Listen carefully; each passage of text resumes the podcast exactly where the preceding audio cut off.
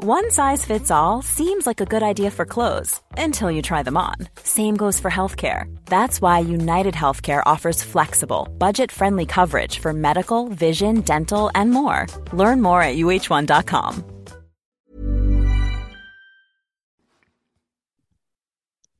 My name is Jill Tarter. Hola, me llamo Jill Tarter. Buenos días a todos en Tenerife, donde he tenido ocasión de estar en maravillosas conferencias y reuniones, donde he pasado unos días muy agradables. Y me siento muy feliz de poder estar aquí con todos vosotros.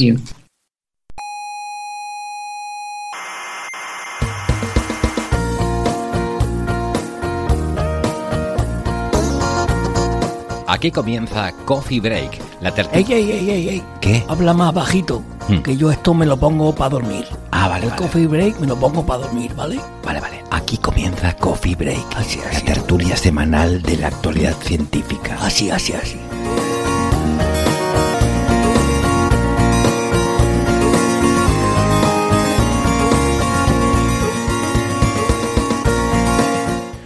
Saludos, criaturas ya sean blandas o duras, de silicio y de carbono, de la tierra o del entorno.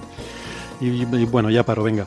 Que sean todas bienvenidas a nuestra tertulia de cada semana sobre la actualidad de la ciencia. Les habla Héctor Socas y esto es Coffee Break, Señal y Ruido.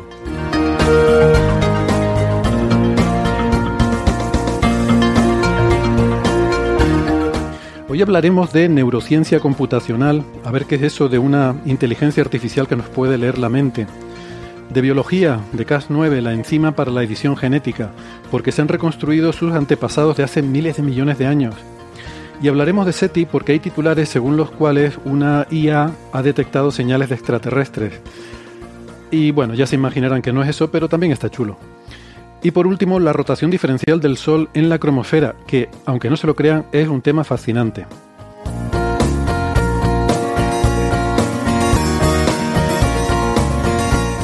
Y ahora viene ese momento en que normalmente le dan para adelante al reproductor, no lo hagan, no lo hagan, no le den para adelante porque a partir de hoy ya no les va a hacer falta. No les voy a recitar las plataformas de podcast, las emisoras de radio en que estamos, nuestras redes sociales, el club de fans y todo eso. Todo eso está en la página web, que es señalirruido.com, así que no tiene sentido eh, estarlo diciendo yo aquí. Eh, vayan a la página web que tienen toda la información para seguirnos, para contactarnos, todos los audios, todas las referencias, señal y ruido, todo junto, con ñ, señalirruido.com y ahí está todo. Así que vamos directamente a la tertulia.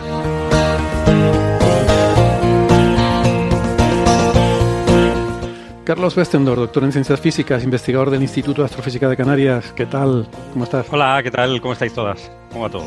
Bien, bien, bien. Encantados de tenerte. Has visto qué rápido hoy, pim, pim, ágil. Pim, pim. Vamos al grano, hoy. Así, así me gusta. ¿eh? Va a ser rápido, según dices tú. Hoy, hoy vamos a hacer un programa eficiente y en hora y media nos lo despachamos. José Edelstein, que pone una, una sonrisa irónica en Santiago de Compostela. ¿Qué tal, José? ¿Qué tal, Héctor? Bueno, creo que la sonrisa fue compartida por todas las oyentes de, que, no sé, que están ahora mismo en YouTube, porque eh, si llega a durar una hora y media, pues no sé, creo que va a ser, por lo menos desde que yo participo del programa. Estoy en Santiago de Compostela y como hoy no está Francis, déjame decir que en Málaga hoy eh, creo que llueve. Creo que llueve en toda España. Y aquí también, pero aquí no es novedad. Por eso no está Francis, porque él siempre nos habla del buen tiempo que hace en Málaga y, hoy dice, pues yo no puedo ir y decir que en Málaga está lloviendo. Bueno, no, a veces sí que lo ha dicho. Así que nada, Francis está por ahí con líos, con charlas. Eh, en su cuenta de Twitter nos ha estado eh, contando las diferentes charlas que va a dar, así que mm, esperamos que, lo sigan, que siempre es interesante.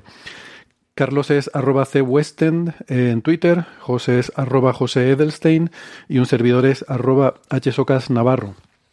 Eh, vamos a empezar, como digo, rápido, ligeritos, con biología.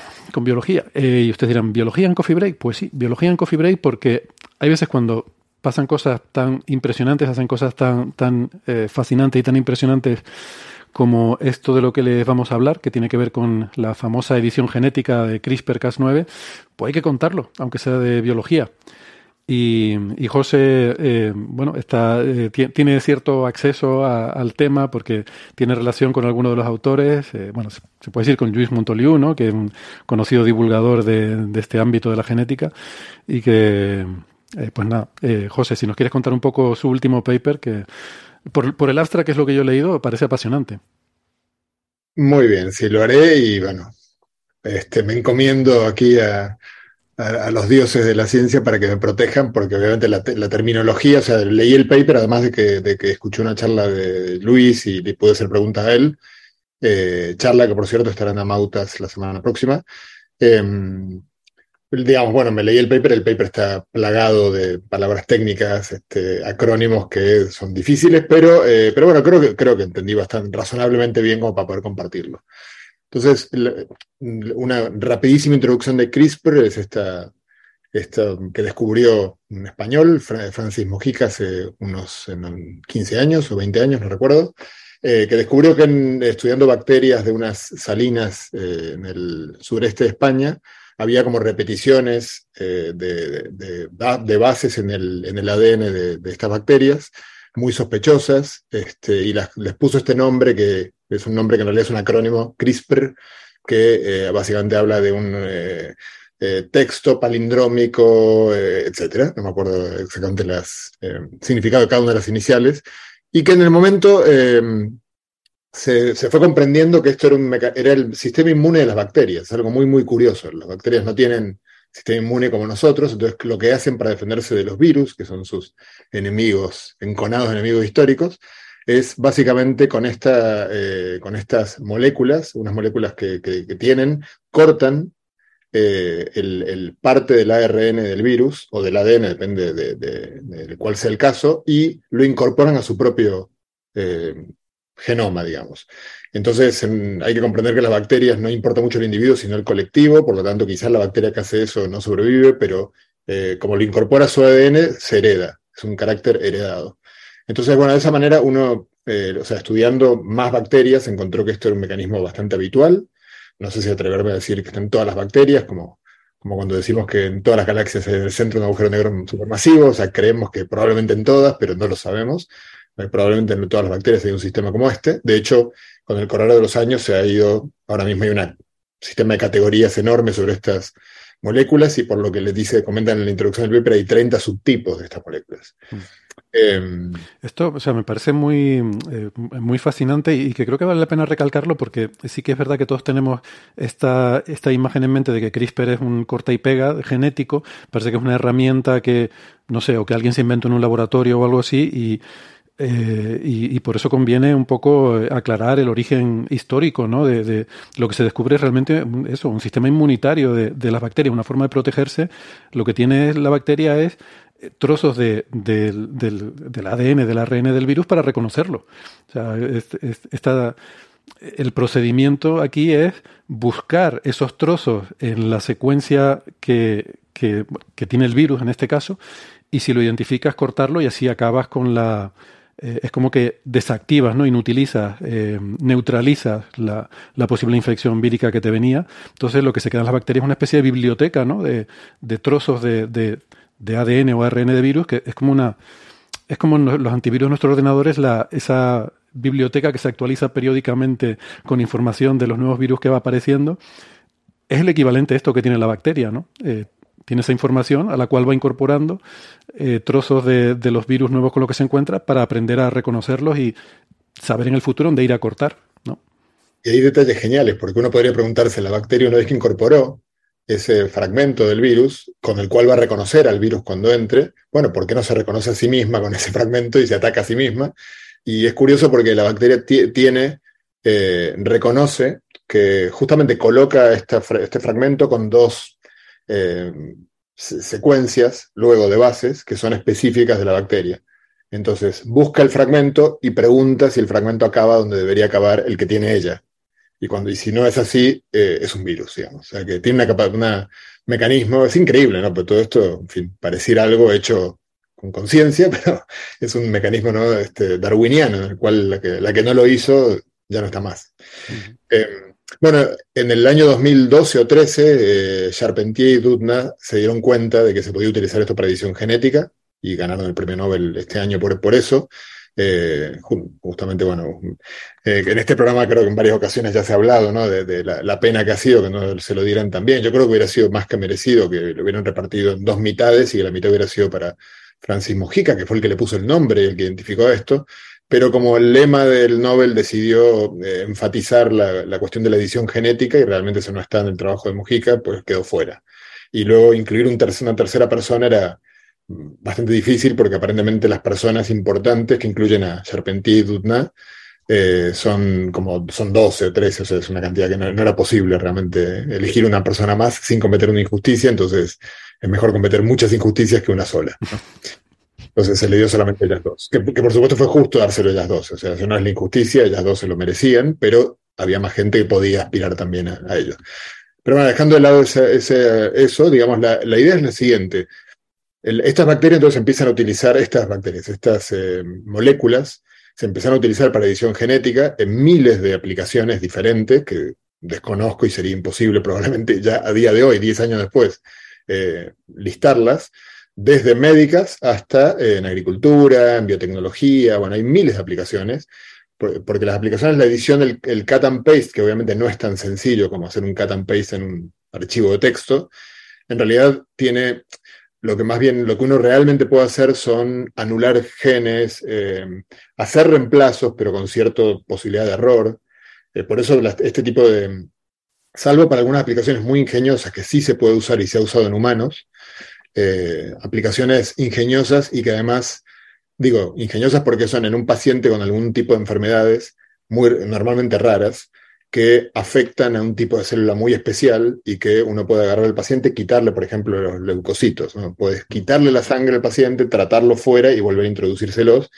Y igual se ha probado con pacientes, eh, me estoy yendo del tema, pero se ha probado con pacientes que estaban terminales, o sea que realmente básicamente se iban a morir, por lo tanto era eso o se morían, y ha habido mm, pacientes que se han recuperado de enfermedades terminales en las cuales tenían días de vida. Es muy impresionante. Esto, aunque todo esto se ha hecho tan recientemente que todavía no se sabe muy bien, en fin, si se le ha sumado meses de vida o años. Bueno, además del tema con las aplicaciones médicas, para motivar un poco el trabajo de, de Montoliu y compañía, el primer autor es Borja Alonso Lerma, aunque creo que acá el, es muy relevante el último autor, que es Raúl Pérez Jiménez, pues entiendo que en su laboratorio es donde se, eh, se, hizo una parte importante de, esta investigación. Sí, creo que es el eh, director del proyecto, por lo que estuve leyendo, o algo así. El, como la, no sé, el IP diríamos quizás en nuestra jerga, no, no estoy seguro si es realmente el equivalente. Bueno, creo que son tres laboratorios diferentes, el de Mojica, el de Montoliu y el de Pérez Jiménez, pero creo que el, de Pérez Jiménez donde se hizo, eh, tiene de alguna manera la voz cantante en, en este trabajo. Eh, en la aplicación. acabo de ver, perdona, es el, el, ¿cómo se dice? El corresponding author en inglés. Em, una de las cuestiones, dentro de todas las bacterias eh, que se están utilizando para, para aplicaciones, eh, para potenciales aplicaciones médicas, eh, hay un montón, como dije, un montón de tipos de Cas9 y se están utilizando básicamente dos tipos, que son la del estreptococo, una variante del estreptococo y una variante del estafilococo que claro, son bacterias muy habituales en infecciones muy ordinarias, por ejemplo, el estreptococo que se utiliza es uno que está relacionado con eh, la faringitis, o sea, es la, causa más habitual de faringitis, lo cual genera una situación paradójica, porque es una bacteria muy conocida, es muy fácil de obtener, pero el, más o menos, tengo por aquí los porcentajes, el dos tercios de la población mundial tiene su sistema inmune preparado para defenderse de, de, este, de este virus, por lo tanto, eh, de esta, perdón, esta bacteria, por lo tanto, eh, tiene algún, su sistema inmunológico, se resiste a cualquier cosa que venga, cualquier trozo del material genético de esta bacteria. Entonces, utilizar este, el Cas9 de estas bacterias, eh, bueno, tiene esa contra, ¿no? Que los, pacientes ya tienen un mecanismo de defensa contra esto, por lo tanto van a atacar a, aquello que se supone que es una herramienta que uno quiere utilizar para que nadie la ataque y opere, ¿no? Sobre, sobre el ADN de, la célula que uno quiere intervenir. Entonces, bueno, la idea que inmediatamente uno se le ocurre y que mucha gente eh, pensó, que es una alternativa cara y complicada, digamos, es la, bueno, busquemos bacterias muy alejadas del ser humano. Entonces, extremófilas, ¿no? En la Antártida, en volcanes, en la cima del Everest, que si hay bacterias, las bacterias viven casi en todos lados, entonces hay bacterias que viven en condiciones muy adversas y como el ser humano no normalmente no va a esos lugares, entonces, bueno, buscar por allí. Y lo que se le ocurre a esta gente es una idea tremenda, incluso se podría llegar a, caracterizar de relativista, porque dijeron, en lugar de alejarnos en el espacio, alejémonos en el tiempo. Entonces busquemos bacterias alejadas temporalmente de nosotros, que no hayan podido interactuar con nosotros, de modo tal que nuestro cuerpo no haya ninguna manera en la que las reconozca y puedan estos, eh, los CRISPR de estas materias, esta molécula Cas9 de estas, bacterias, pueda operar en principio. O sea, eh, la idea era, ese era el proyecto. Según me comentó Montoliu, lo plantearon a varias agencias de financiamiento y todas le dijeron que no, que, era una locura, que era absolutamente imposible lo que ellos planteaban hacer. Entonces, ¿qué es lo que hicieron? Tomaron una base de datos de, eh, bacterias mm, emparentadas filogenéticamente con el este, streptococo, eh, con la que se usa habitualmente. Son 59 bacterias emparentadas con el streptococo, estudiaron su genoma y básicamente lo que hicieron fue, eh, con técnicas de Monte Carlo, de, de, estudio bayesiano, etc., era preguntarle a un programa cuál es el eh, más probable progenitor de esta bacteria. O sea, cuál era en la, si imaginamos la evolución como una secuencia, pues en el paso anterior, los padres, los abuelos, los bisabuelos, tatarabuelos estas bacterias, ¿cuál es el más probable?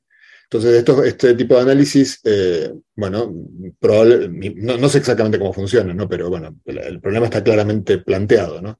¿Cuál es el posible ADN de Mm, ancestros de estas moléculas. Y la idea era ir eh, paso a paso, con secuencias, no sé exactamente el paso de, cuánto, de cuántos años era, pero ir muy atrás en el tiempo. Entonces, en particular, la, elección de, hasta dónde ir en el tiempo tenía que, bastante que ver con la historia natural en la Tierra y con algunos acontecimientos de la historia natural en, la Tierra. Entonces, este, lo que hicieron fue intentar ver básicamente alguna bacteria que haya vivido después de que los dinosaurios se extinguieron, en la época en la que los dinosaurios vivían en la Tierra, más o menos 137 millones de años atrás. Eh, luego se buscó hace 200 millones de años, en el periodo del Triásico, eh, hace mil millones de años y hace 2.600 millones de años.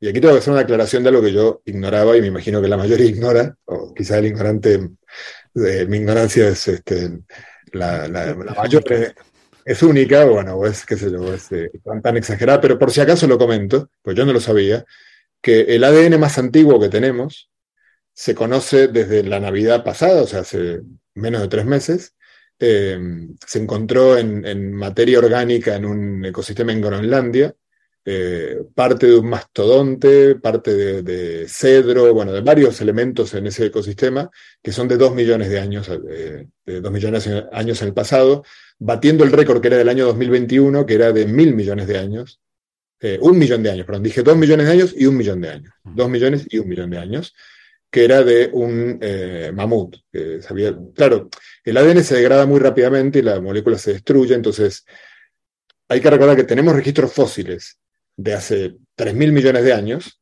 pero ADN de hace solo 2 millones de años y, poco. Entonces, claro, ¿cómo hacer? La gran pregunta es cómo hago, bueno, eh, ya empecé a explicar cómo, cómo lo iban a resolver esto, pero ¿cómo hago para encontrar algo que tiene que ver con el ADN de, mm, de bacterias que ya no, existe ningún registro, sí fósil, pero no de su ADN? ¿Y cómo luego... Cocos de dinosaurios, que buscar en, en una gota de nácar un mosquito que haya picado a un dinosaurio con la gripe o con la, con la gripe, no, con una infección bacteriana de streptococos de algo así. O eh, ver, ver si Jordi Hurtado en los bolsillos tiene algo ahí de que se le haya quedado. Creo que buscaron los bolsillos de Jordi Hurtado, pero luego de un rato que parece que, este, que no llevaba nada a los bolsillos, eh, decidieron hacer esto otro. Entonces, es espectacular, porque hicieron entonces una regresión ¿no? con posibles ancestros de estas moléculas, llegando hasta 2.600 millones de años. Eh, y luego, claro, lo que una, vez que, digamos, estos programas le dicen mm, el código, el genoma, digamos, el, el, probable genoma de esos, de, o, la, probablemente no sea el genoma, sino la fracción del genoma correspondiente a, eh, que, digamos, que utilizaban las moléculas CRISPR, me imagino, para, para, o sea, no sé exactamente cómo es, yo calculo que es la, estructura de las moléculas CRISPR de esas bacterias eh, antiguas, que seguramente no es todo el genoma, o no necesita de conocer todo el genoma, quiero decir eso. Em, claro, pero una vez que la tienes, entonces ellos tenían el resultado, ¿cómo haces para saber cómo era la molécula? Y ahí nuestra amiga Alfa Fold 2 mm. es la que utilizaron. Entonces metieron toda esa información en AlphaFold 2 que les dio básicamente cinco posibles diseños estructurales de esas moléculas, y bueno, con algún criterio en el cual dice la más probable es esta, pero están estas otras cuatro que también pueden ser. Y entonces lo que hicieron fue tomar estas moléculas, eh, aparentemente a mí me sorprendió muchísimo, parece que hay empresas a las cuales uno le manda el, le manda el, diseño y te mandan la molécula por correo, que se te mandan y seguro que están en China esas empresas.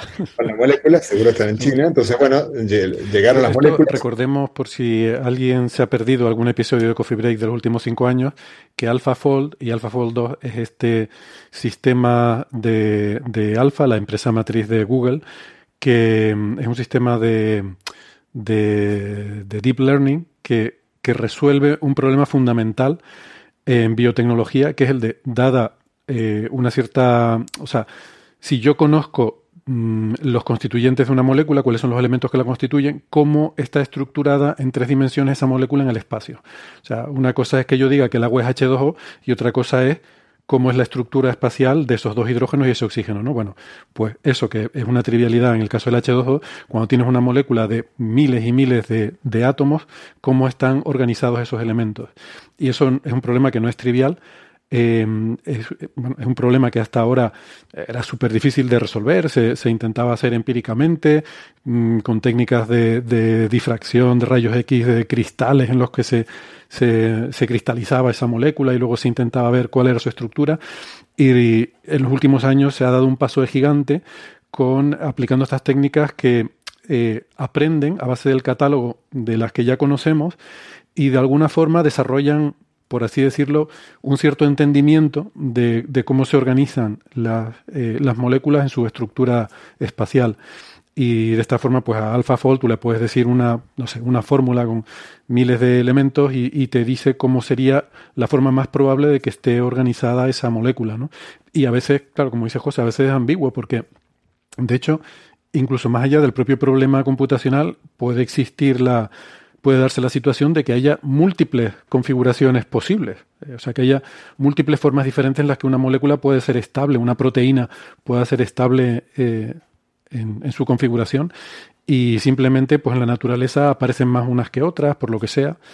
Y bueno, en este caso había cinco, nos dices, ¿no? O sea, había una que era como la más probable y otras cuatro candidatas. Sí, o sea, no sé si, si había cinco o elegían las cinco, le pedían cinco, las cinco más probables, pero eh, puede, puede que más. Son moléculas larguísimas eh, yo cuando veo los dibujos de estas moléculas que los tienen en el paper, no, sé cómo ven algo en ese dibujo, ¿no? Porque el dibujo es un ovillo este informe con acoloreado, qué sé yo. Pero bueno, supongo que los químicos son capaces de, o bioquímicos, son capaces de ver algo allí que, yo no puedo ver. Eso es, eso es como cuando eh, los astrofísicos te ponen el mapa de la distribución de galaxias en el universo y se ve ahí un, un borrón lleno de puntos ahí en la figura y tú dices, pero ¿para qué me pones esto? O sea, eh, es absurdo. Es como para decir, eh, ¿para qué lo he hecho? Para que veas que lo he hecho y aquí está. Bueno, es un test de Rochard, es para que te imagines cosas. Para que veas una mariposa. cada uno ve lo que quiere. Es que usted le pone los dibujos al niño, doctor, que... Claro. Efectivamente.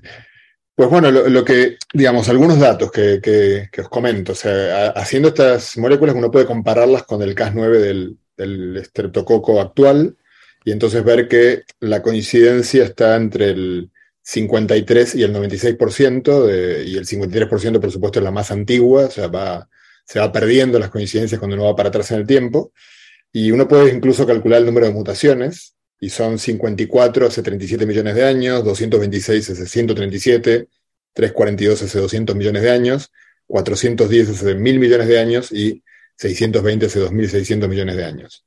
Y luego lo que hicieron fue tomar dos genes que ahí me imagino que es una parte en la cual eh, debe haber tenido una labor protagónica, porque son dos genes que por lo que leí tienen que ver con el albinismo, que es el, uno de, los temas, el, tema en el cual él es el especialista. Tomaron dos genes del albinismo, que son el TIR y el OCA2, y pues lo metieron, me imagino, en una probeta para ver eh, si era capaz o no estas moléculas Cas de cortar el ADN de esos genes. Y entonces encontraron básicamente que todos, salvo el de 2.600 millones de años, son capaces de hacerlo.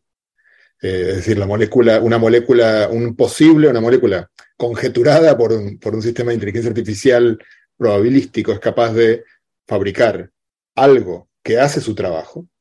con una eficiencia que eh, depende un poco, no es, no es uno, uno, pensaría que debería ser decreciente con la antigüedad, pero no es monótono, o sea, hay, hay eh, en realidad es medio, es menor que, que, cuando uno toma el Cas9 de del bicho actual, digamos, pero tiene una efectividad que en algunos casos, incluso la de mil millones de años, es mayor de la que uno esperaría por, por esta degradación que uno, que uno supongo que debe, espera en el código cuando uno se va yendo para atrás en el tiempo. ¿no? Uno se está alejando cada vez más del, del, de, aquello que conoce, ¿no? entonces es, probable que el error vaya en aumento.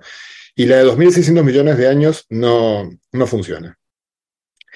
Eh, yo la verdad que no llegué a ver si en el paper comentan por qué no funciona, pero cuando en la, en la charla con, con, con él, con Luis, yo le, él me dijo, ¿y por qué no me preguntas por qué no funciona? Yo le dije, bueno, no te pregunto porque me parece obvio que lo que ha ocurrido seguramente es que la degradación del, sistema, del código, hace que ya diverge, digamos, de alguna manera, entonces ya llegaste a algo que no tiene sentido.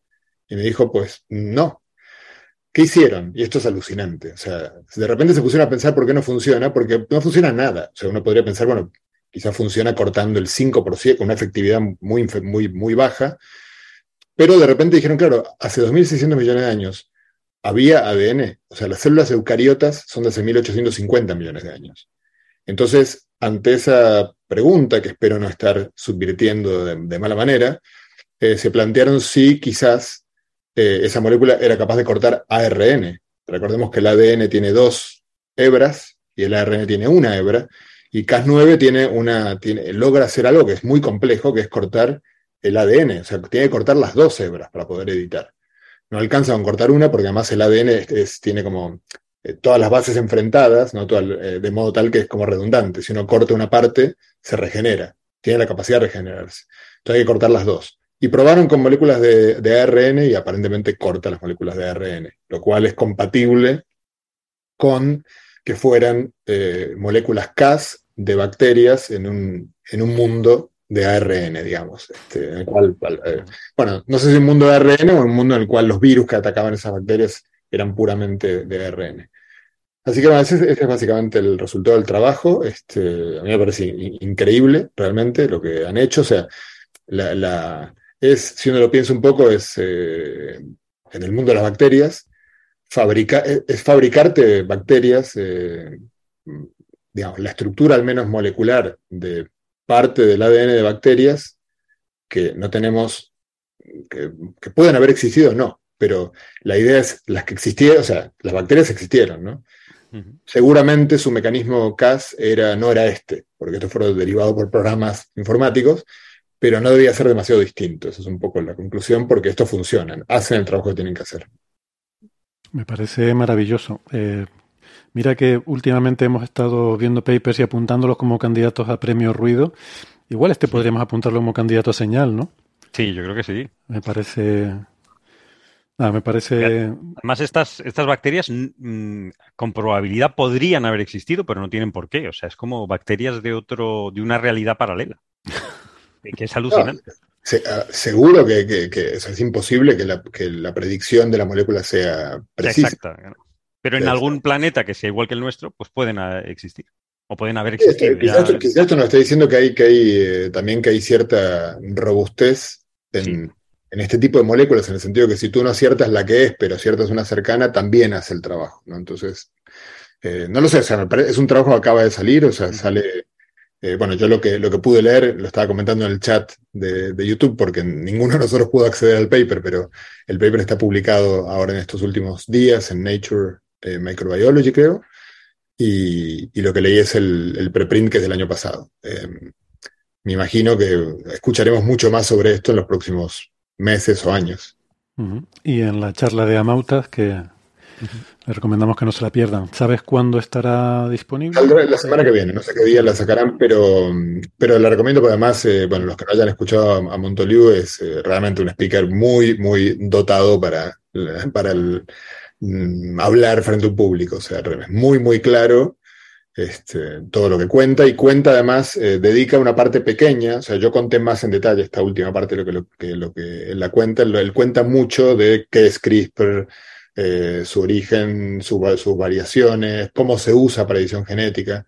es muy interesante. Y además cuenta estos casos que yo mencioné, porque se los escuché a él de médicos, los cuenta con nombre y apellido y con un poco lo que ocurrió, ¿no? Y es, eh, es muy interesante, porque ahí uno ve realmente esto que yo dije, de manera que seguro que quien me escucha, como sabe que yo no soy experto del tema, pues no me creerá del todo.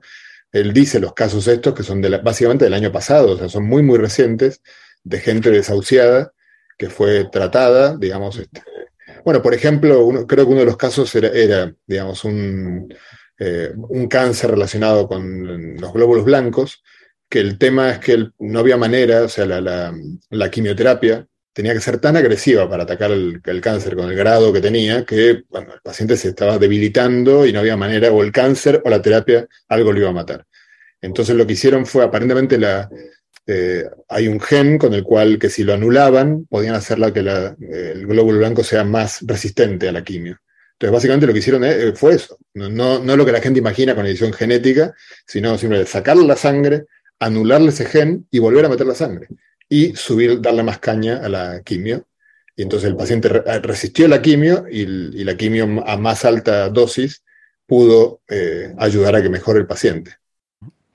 Bueno, aquí hablamos del caso de el, bueno, de estos estudios que se hicieron en China con eh, pacientes, creo que tú estabas, Carlos, incluso llegó a ser eh, candidato a señal, si no, si no recuerdo mal, de eh, cáncer de pulmón, en el cual em, se, extraían linfocitos T, se editaban genéticamente para que eh, pudieran atacar eh, al, a los tumores y se volvían a introducir en, su sangre, con la ventaja de que sabes que esa es una mutación que tú has introducido que está confinada al tiempo de vida de esos leucocitos, pero que mientras esos leucocitos vivan, em, eh, van a poder atacar a, a esas células cancerígenas y luego pues ya desaparecen y no hay em, no quedan digamos secuelas efectos adversos como una, fin, una técnica experimental, pero que se consideraba relativamente segura.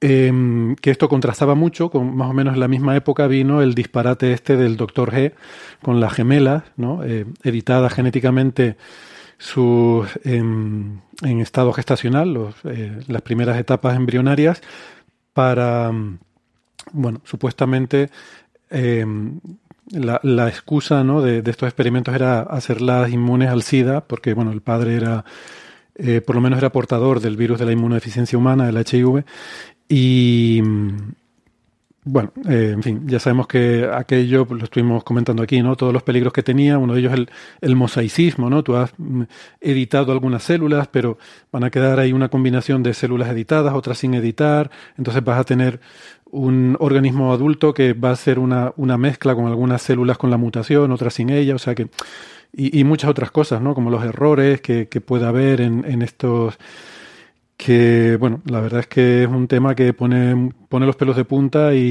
y de hecho, bueno, este, este, este investigador estuvo bajo arresto y eh, creo que ya ha salido, por cierto, de, del arresto que estaba... Bueno, hoy salió, hoy salió en las noticias este hombre porque se acaba de celebrar un congreso importante de esto en Londres, que de hecho Luis estaba allí, y y a los investigadores chinos presentes allí se les preguntó por un poco cómo fue posible, este, y bueno, por lo que comentaban hoy en el artículo que salió en el diario El País de España, eh, bueno, no quisieron contestar nada, o sea, hay, una especie de secretismo obligado aparentemente, a pesar de que fue condenado a la, digamos, que fue a la cárcel, pero la legislación china, eh, bueno, aparentemente es diferente al del resto de los países sobre este tipo de, de, experimentos y de hecho, por lo que, según entendí en el artículo de hoy del país, algo que está ocurriendo es que van a cambiar la legislación allí y la van a hacer tan restrictiva que se van a pasar como para el otro lado. O sea, va a ser imposible colaborar con científicos chinos porque en China no van a permitir hacer cosas que sí están permitiendo hacer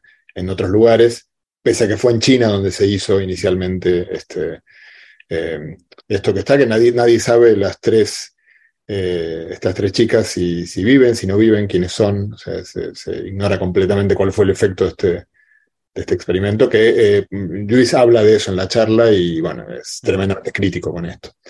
Eh, una de las cosas. ojo que esto, eh, o sea, insisto, lo, que tú has dicho es importante. La, la, legislación en China ahora mismo es más laxa que, por ejemplo, en Europa, y por eso muchos investigadores están colaborando con chinos para poder hacer los experimentos allí.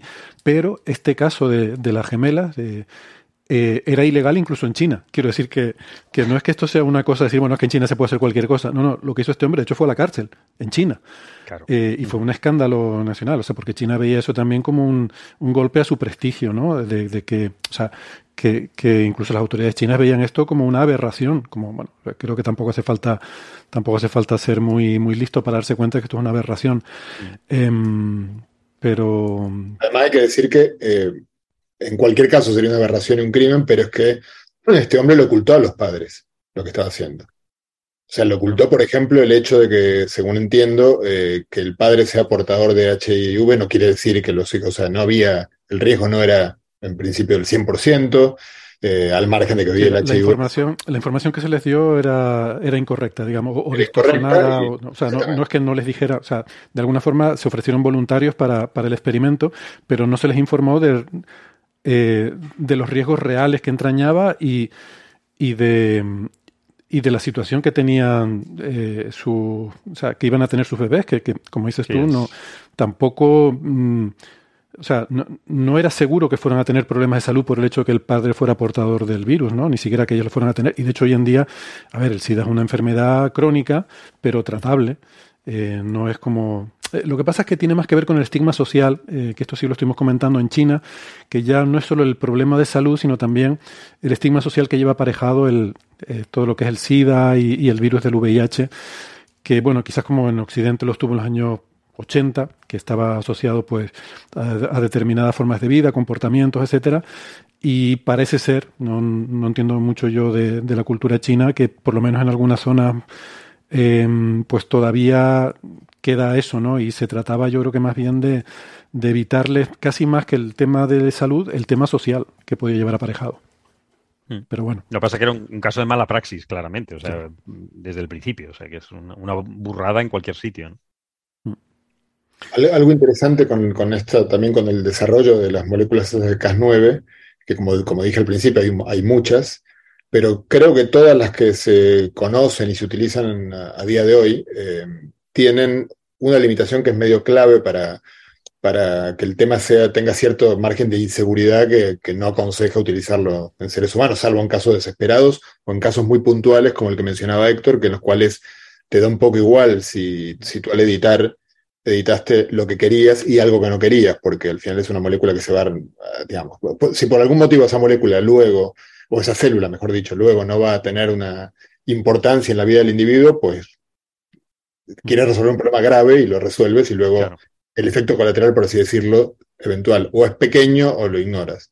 Pero el tema es que la, la molécula de, que utiliza, eh, la, eh, o sea, el Cas utiliza para cortar el ADN un molde, ese molde, eh, aparentemente todas las moléculas de Cas9 que, hay hasta ahora, es un molde que admite 20 este, bases, eh, esa longitud. Entonces, con 20 bases, en un, creo que el, em, creo que la de, el, genoma humano tiene 3.200 millones de bases, entonces repeticiones de 20 o parecidas puede haber más de una, digamos. Entonces, la, la posibilidad de error digamos, es mucho mayor que si tú tuvieras una molécula Cas9 que operara con 40 bases, por así decirlo.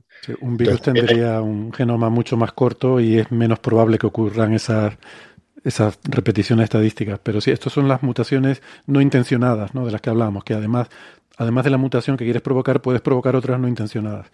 Exactamente. Hmm. Pero yo, yo más que la aplicabilidad, que, que, es, que es fantástica, me gusta lo que estabas implicando de lo sólido que es el método en el sentido de que si podemos hacer esto y irnos tanto hacia atrás, no ha sido tan complicado en el sentido de que, son muy pocas mutaciones, o a mí me lo parecen, ¿no? Hace dos mil millones de años decías 400 mutaciones, no me parecen muchas.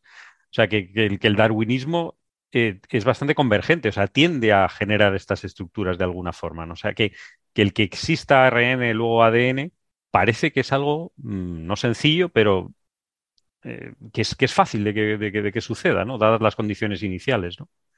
O sea, que hay, alguna información ahí sobre la robustez de este tipo de vida, ¿no? De la que conocemos con ADN. Sobre todo, yo diría entonces que quizás esta enzima, Cas, eh, es como muy.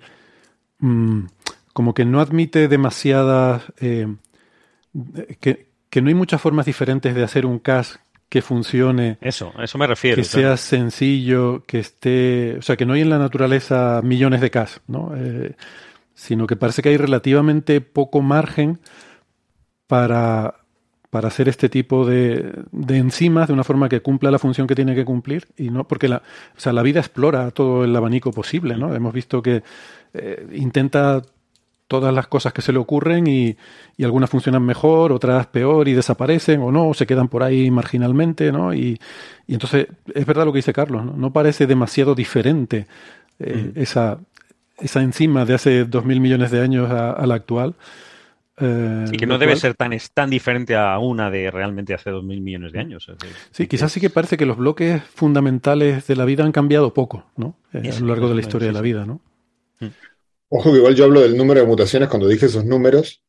Eh, acá tengo un poco de miedo de, eh, son, no, no, creo que se refieran a todo el genoma del, de la bacteria, sino a la parte... A esa, parte. sí, a la enzima, ¿no? Sí, sí, sí, a eso me refería yo, pero, pero aún así, o sea, una llave inglesa de ahora y de hace 50 años, hombre, se parece, pero tiene cambio, o sea, eh, entonces, si, si la casa es una llave inglesa que en 2.000 millones de años no haya cambiado mucho, creo que habla de algo que nos dice algo, que no, no sé exactamente el qué, pero me da la impresión como Carlos de que esto nos debe estar diciendo algo de que no hay muchas formas diferentes de hacer llaves inglesas. Mm, eh, claro. Da la impresión. De hecho, bueno, el, propio, o sea, el, propio almacenamiento de la información genética, eh, como decía José, está el ARN, luego el ADN, el ADN como una sofisticación de, de, básicamente lo mismo, pero que es una, una versión más sofisticada, y, y, ya está. O sea, no, no, han, no sé, no han aparecido nuevas formas de, codificar información genética más sofisticada en miles de millones de años, ¿no? Lo cual es sugerente de, de algo, no sé. De nuevo, Quizás no hay... No sé qué. No sé qué, no sé qué. Habría que, que, preguntarle a los expertos a ver qué. Pero quizás no hay muchas formas de hacer vida, es lo que estoy pensando. O, de hacer vida compleja. Eh, y, Dadas estas condiciones iniciales. Dadas estas condiciones y estos elementos que son los que hay: carbono, hidrógeno, nitrógeno, fósforo, azufre, más o menos con la, mezcla de elementos que tenemos, pues que igual no hay muchas formas eficientes, ¿no? Eh, o, igualmente eficientes de, la vida actual en la Tierra de hacer estas cosas. No sé. Esto ya son reflexiones y especulaciones que seguramente alguna... La gente que trabaja en astrobiología, desde la rama que hayan entrado en astrobiología, desde la rama de la biología, probablemente eh, puedan, no sé, eh, seguramente tienen algo de intuición sobre, sobre esto que estamos comentando, ¿no? A lo mejor alguien nos puede decir algo. Bueno, pasamos yo, yo, eh, digamos, haría quizás una, matiz sobre esto último, y es que, claro, a mí, a mí siempre me resultó curioso como físico que, todas las, eh, si bien hay variabilidad en las formas de ADN de distintos seres vivos, o sea, el otro día me enteré que, por ejemplo, el trigo tiene una especie de, en lugar de tener dos cadenas, tiene seis cadenas, o eh, no sé exactamente cómo se organiza la molécula, no sé si son dobles hélices que son que vienen de a tres, no sé exactamente, pero hay mayor complejidad, pero siempre, según entiendo, las bases son estas cuatro, ¿no? La, adenina, citosina, guanina y timina, eh, lo cual imagino que es una fuerte prueba de que todos tenemos un ancestro común. Entonces, esa creo que es la, digo como físico teórico seguramente mal, el, punto, el puntapié inicial. Todas las formas, digamos, de moléculas, esta variabilidad de moléculas que hacen el trabajo de Cas9 o los genomas y demás, bueno, pues es todo lo que puedo armar con esos cuatro eh, la pregunta es si no ha habido, si no han aparecido formas de vida con otras eh, bases, digamos. Sí, quizás yo me, yo me, precipité a lo mejor al decir que la vida explora todo porque sabemos que, por ejemplo, eh, hay una quiralidad preferencial en la vida, eh, entonces igual no, igual la historia es importante también, no, no solo, porque también ha habido trabajos investigando otras posibles bases que se podrían, que se podrían utilizar, ¿no? Bases sintéticas para, para hacer algo parecido al ADN y creo que hay se han encontrado un par de moléculas que pueden servir de base también. Mm, pero, pero sí, igual efectivamente la vida no explora todo, sino que también hay un efecto de historia en el que, que ya impone, porque claro, en un ecosistema en el que ya hay vida de una determinada forma, eh, supongo que debe ser difícil introducir otra vida más fundamental, menos adaptada y que pueda, eh, digamos, empezar una línea nueva, ¿no? O sea, que, quizás sí que hay una línea original que es la de Luca y, otras posibles líneas pues han quedado suprimidas. No lo sé. Bueno, lo, lo, vemos, si bien no es exactamente lo mismo que estás diciendo tú, pero lo vemos de alguna manera con, con todas las formas de vida actuales que vienen de ese antepasado común, pero cuando metemos una especie, introducimos una especie que no es de un hábitat como las cotorras argentinas, que, este, que, son muy odiadas en España porque aparentemente de ahí donde van se extingue hasta el tigre, o sea, las cotorras... hasta el tigre. Le, come la cabeza al pobre tigre hasta, el punto el tigre prefiere, prefiere no seguir viviendo. El tigre dice, me voy de aquí. bueno, pues nada, eh, vamos a pasar de tema. Nos queda un ratito para la pausa, pero podemos por lo menos ir introduciendo el, siguiente tema, que es uno que ha salido mucho en medios de comunicación últimamente Hemos visto muchos artículos en prensa generalista con titulares de esos de los que podríamos denominar em, sobre una inteligencia artificial que nos lee la mente. Que digo yo que una cosa es leer la mente y otra cosa es que uno la mente leer algunos artículos eh, sobre, sobre esta noticia. Porque, em, porque, bueno, es un artículo que Carlos nos va a contar de dos investigadores japoneses, Tamagi y Nishimoto, y, hombre, es interesante, es bonito, y está muy chulo y... Pero quizás es, más un paso incremental, Carlos, por lo que he estado viendo y lo que tú me contaste ayer en el almuerzo, que estuvimos hablando del tema, hmm. eh, que es realmente algo tan, tan revolucionario, ¿no? Pero, pero muy chulo, ¿no? muy, muy interesante. Yo, pensaba, sí, yo venía un poco condicionado por efectivamente las redes sociales que disparan demasiado rápido y mal, normalmente, ¿no? Cuando se dispara rápido nos apunta. y, que va, eso no puede pasar. Y, decían estas cosas. Diaria, claro, claro. Decían estas cosas y digo, pero esto no puede ser. Y luego leí el artículo y, la verdad que es, eh, bueno, es un, es un, todavía no está peer review, no, no tiene revisión por pares. Eh, entonces hay que tomárselo con un poquito de, cuidado. El idioma tampoco, claro, lógicamente son dos personas japonesas, eh, Yu Takagi y Shinji Nishimoto de, Japón, y, se titula La resolución de alta reconstrucción en alta resolución de la actividad humana, del cerebro humano, usando modelos de difusión latente. Ahora iremos a, qué es eso, ¿no? Que es un, sistema de, deep learning, de inteligencia artificial, entre muchas comillas, ¿no? Que, y está escrito, pues, de una forma un poco extraña, pero si, si, lo destilamos, tiene, tiene, su, tiene su aquel, ¿no? Eh, lo, que, porque es, quizás de las primeras veces que se ha usado, se ha usado, perdón, estos modelos de difusión latente, que los habremos conocido más por, por su producto comercial, estos, eh, el DALI, el Stable Diffusion, todos estos eh, sistemas eh, que no es inteligencia en ningún sentido, pero es, es deep learning, son, son, redes neuronales, por así decirlo, artificiales, que generan imágenes, ¿no? que son fantásticas, que, es eh, simplemente desde un principio bastante sencillo. Las, portadas, las portadas de los episodios de Coffee Break No lo quería decir, no yo, porque la gente había pensado que tú eras, eras tú con, con una pluma digital. Sí, sí, ahí con el. Pero te, ayudas, ¿no? De, uno de ellos, ¿no? Con el paint de Windows.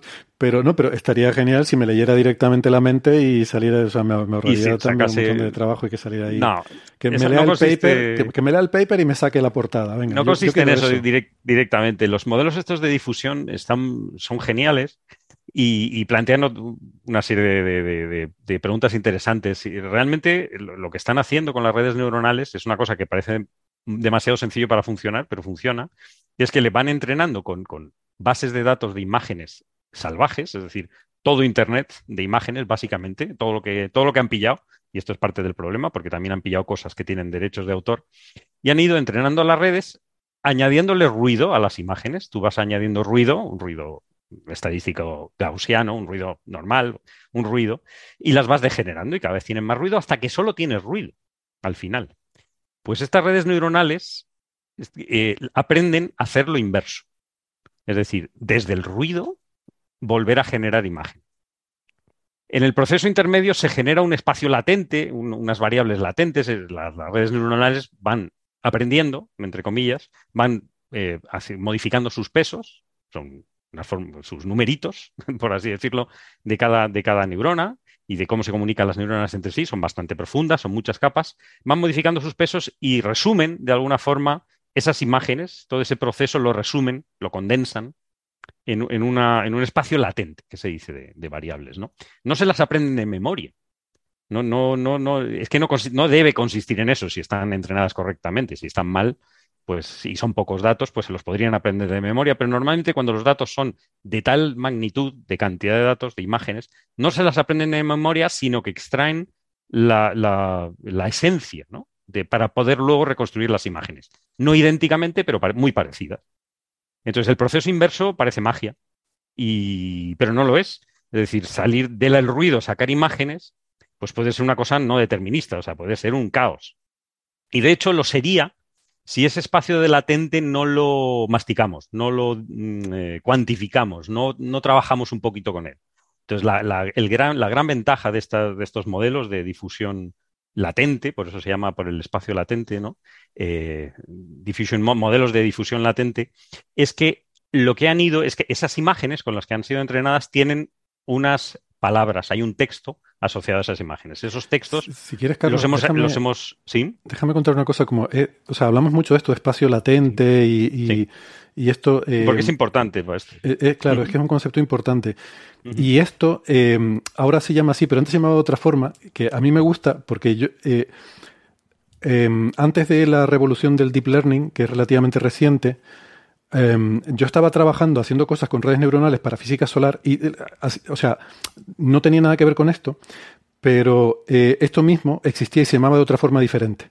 Se llamaban redes neuronales autoasociativas. Ahora se llaman eh, encoders, decoders, em, espacio latente, etcétera. Pero fíjate qué, qué cosa tan simple. Tú imagínate que tienes una imagen que es de 100%, pues serían 10.000 píxeles, ¿no? Entonces tú tienes 10.000 neuronas de entrada en las cuales metes tu imagen, ¿vale? Y ahora vas poniendo sucesivas capas por las que se propaga esa imagen, pero vas reduciendo el número de neuronas y te quedas a lo mejor en el centro con 50, ¿vale? Te quedas solo con 50. Y luego en las siguientes capas vuelves a ampliar y vuelves otra vez a llegar a 1000 a la salida. Y ahora dices, voy a entrenar una red para que yo le dé una imagen de entrada y que me saque la misma imagen a la salida.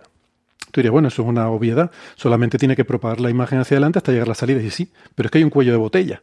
O sea, en algún momento, eh, o sea, en algún momento no, digamos que tiene menos y menos neuronas según va avanzando, hasta que llega un momento que tiene una capa con 50 neuronas. Entonces, las mil, eh, yo dije 100% mil, 100% es 10.000, obviamente, pero los 10.000 píxeles de entrada, de alguna forma, la red se las tiene que arreglar para resumirlos en 50 numeritos. Claro. Y, se queda con lo esencial, porque las imágenes inicial y final no son idénticas. Exacto. esencialmente muy parecidas y son diferentes en lo que no nos importa. Entonces tiene que aprender a comprimir esos 10.000 píxeles en solo 50 elementos que son donde deben estar, pues lo que dice Carlos, los rasgos esenciales de esa imagen, a partir de los cuales luego puede volverlo a expandir y, y, y recuperar lo otro, ¿no? Bueno, pues esas ese cuello de botella, esas esa 50 números, es lo que se llama el espacio latente. Se llama ahora el espacio latente, antes se llamaba cuello de mm. botella. Y, y, es el. O sea, es maravilloso. Es como donde la red ha resumido la imagen. O sea, es como la, la, es la capa donde está la abstracción. Tú le enseñas a la red una imagen con, yo qué sé, puede haber muchas cosas, puede haber un gato, un árbol, no sé qué tal. Y esos son píxeles. Pero de alguna forma la red tiene que aprender qué es lo que hay ahí Mm, cuáles son los elementos básicos a partir de los cuales luego puede volver a reconstruir la imagen. ¿no? Entonces, desde la entrada hasta la capa latente es lo que se llama ahora el encoder, es decir, extraer los rasgos, las cosas fundamentales, y luego desde ahí hacia afuera, que es donde vuelves a reconstruir la imagen, es lo que se llama el decoder, el decodificador, es a partir de esos rasgos sacar la imagen. ¿no? Y cuando usamos eh, Stable Diffusion y tal, lo que metemos es cosas en el espacio latente para que las expanda una imagen, ¿no? Sí, y la, gracia, la gracia es que ese espacio latente es n-dimensional y extrañísimo. Es, una cosa muy difícil de trabajar con él, a menos que usemos algún, truco, ¿no? Trucos, trucos entre comillas. O sea, es una técnica estadística conocida se puede usar mm, técnicas eh, bayesianas, lo que tú quieras, pero lo que aquí han usado es una cosa muy sencilla que es, en el, caso de, por ejemplo, de Stable Diffusion o, incluso de DALI, es eh, que cada imagen tiene asociado unas, unos, un texto, un texto que los humanos le damos a las imágenes. una imagen que sale efectivamente una, una, chimenea lo que sea, nosotros hay una serie de palabras que las definen en nuestro idioma, en el idioma humano.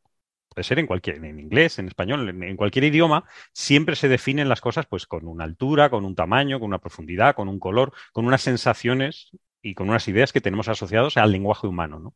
Entonces, se ha conseguido, y eso es la gracia del Stable Diffusion, meter esas, esos parámetros, se llaman prompts en inglés, son, son como entradas, y entonces esos parámetros asociarlos a zonas de ese espacio latente, de forma que imágenes que tengan parámetros parecidos, pues están en zonas, están cerquita en ese espacio latente.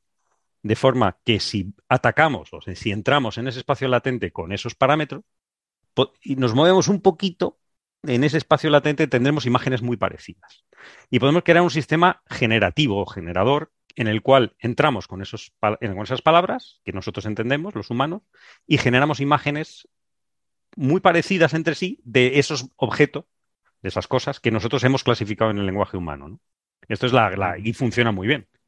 Como ves, se ven las portadas de Coffee Break y todas esas, tú entras con, esto es el prompt engineering que está tan, tan de moda, ¿no? La ingeniería de las entradas o no sé qué. O sea, eh, realmente estos sistemas no entienden el lenguaje humano pero sí usan palabras humanas.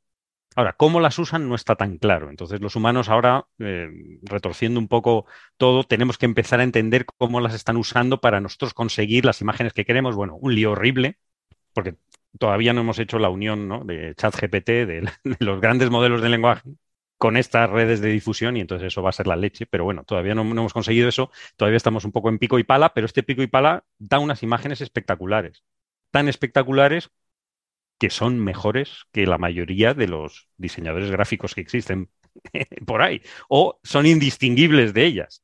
Que crea esto crea muchísimos problemas, hay muchísima controversia, eh, hay gente que se opone, hay, hay, problemas de derechos de autor, porque muchas imágenes originales tienen derechos de autor y no se les ha consultado a los autores para su uso.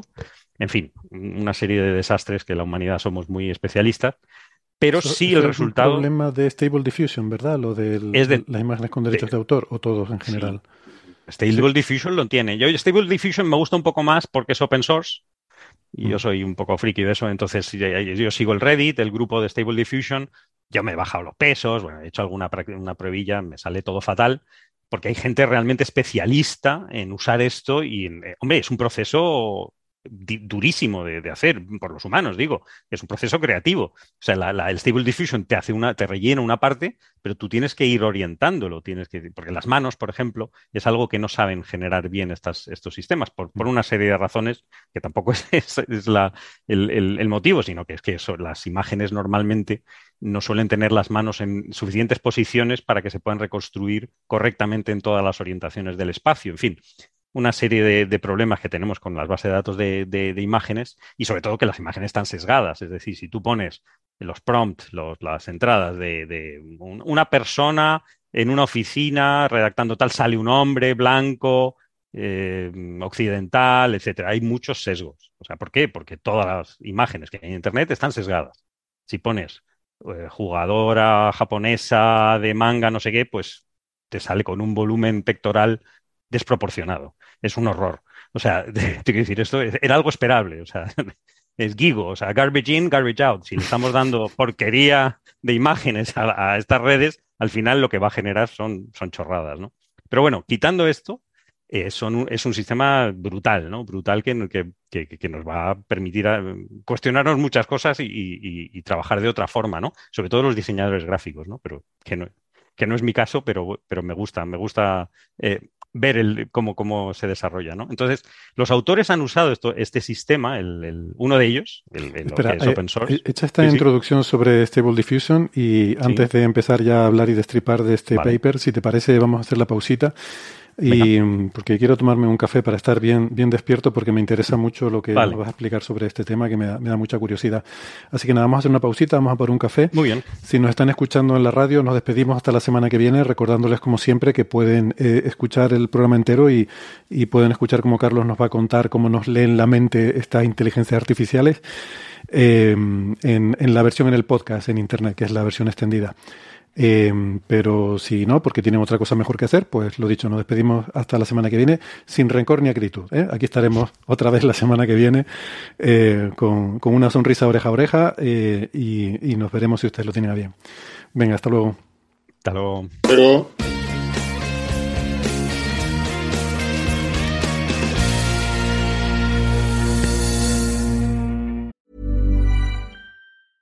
Life is full of awesome what ifs, and some not so much, like unexpected medical costs. That's why United Healthcare provides Health Protector Guard fixed indemnity insurance plans to supplement your primary plan and help manage out of pocket costs. Learn more at uh1.com. Life is full of awesome what ifs, and some not so much, like unexpected medical costs. That's why United Healthcare provides Health Protector Guard fixed indemnity insurance plans to supplement your primary plan and help manage out of pocket costs. Learn more at uh1.com.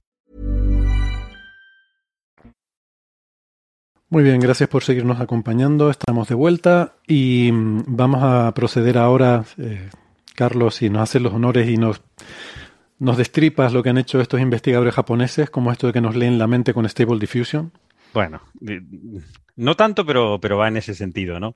El, artículo este de, reconstrucción de, imagen en alta resolución eh, de las, de las eh, eh, ¿cómo es la actividad humana cerebral, pues tiene un poco que ver con eso, ¿no? Eh, hemos hablado del, Stable Diffusion, los modelos de difusión latente, que, tú simplemente le metes, son, hay, hay, muchos sistemas, hay diferentes formas de hacerlo, pero tú le entras al sistema con una entrada, con unos prompts, con unos, con unos textos, y él te genera unas imágenes, ¿no? ¿Que no te gusta esa? Pues dices, genérame otra, y te hace otra en el mismo, en parecido.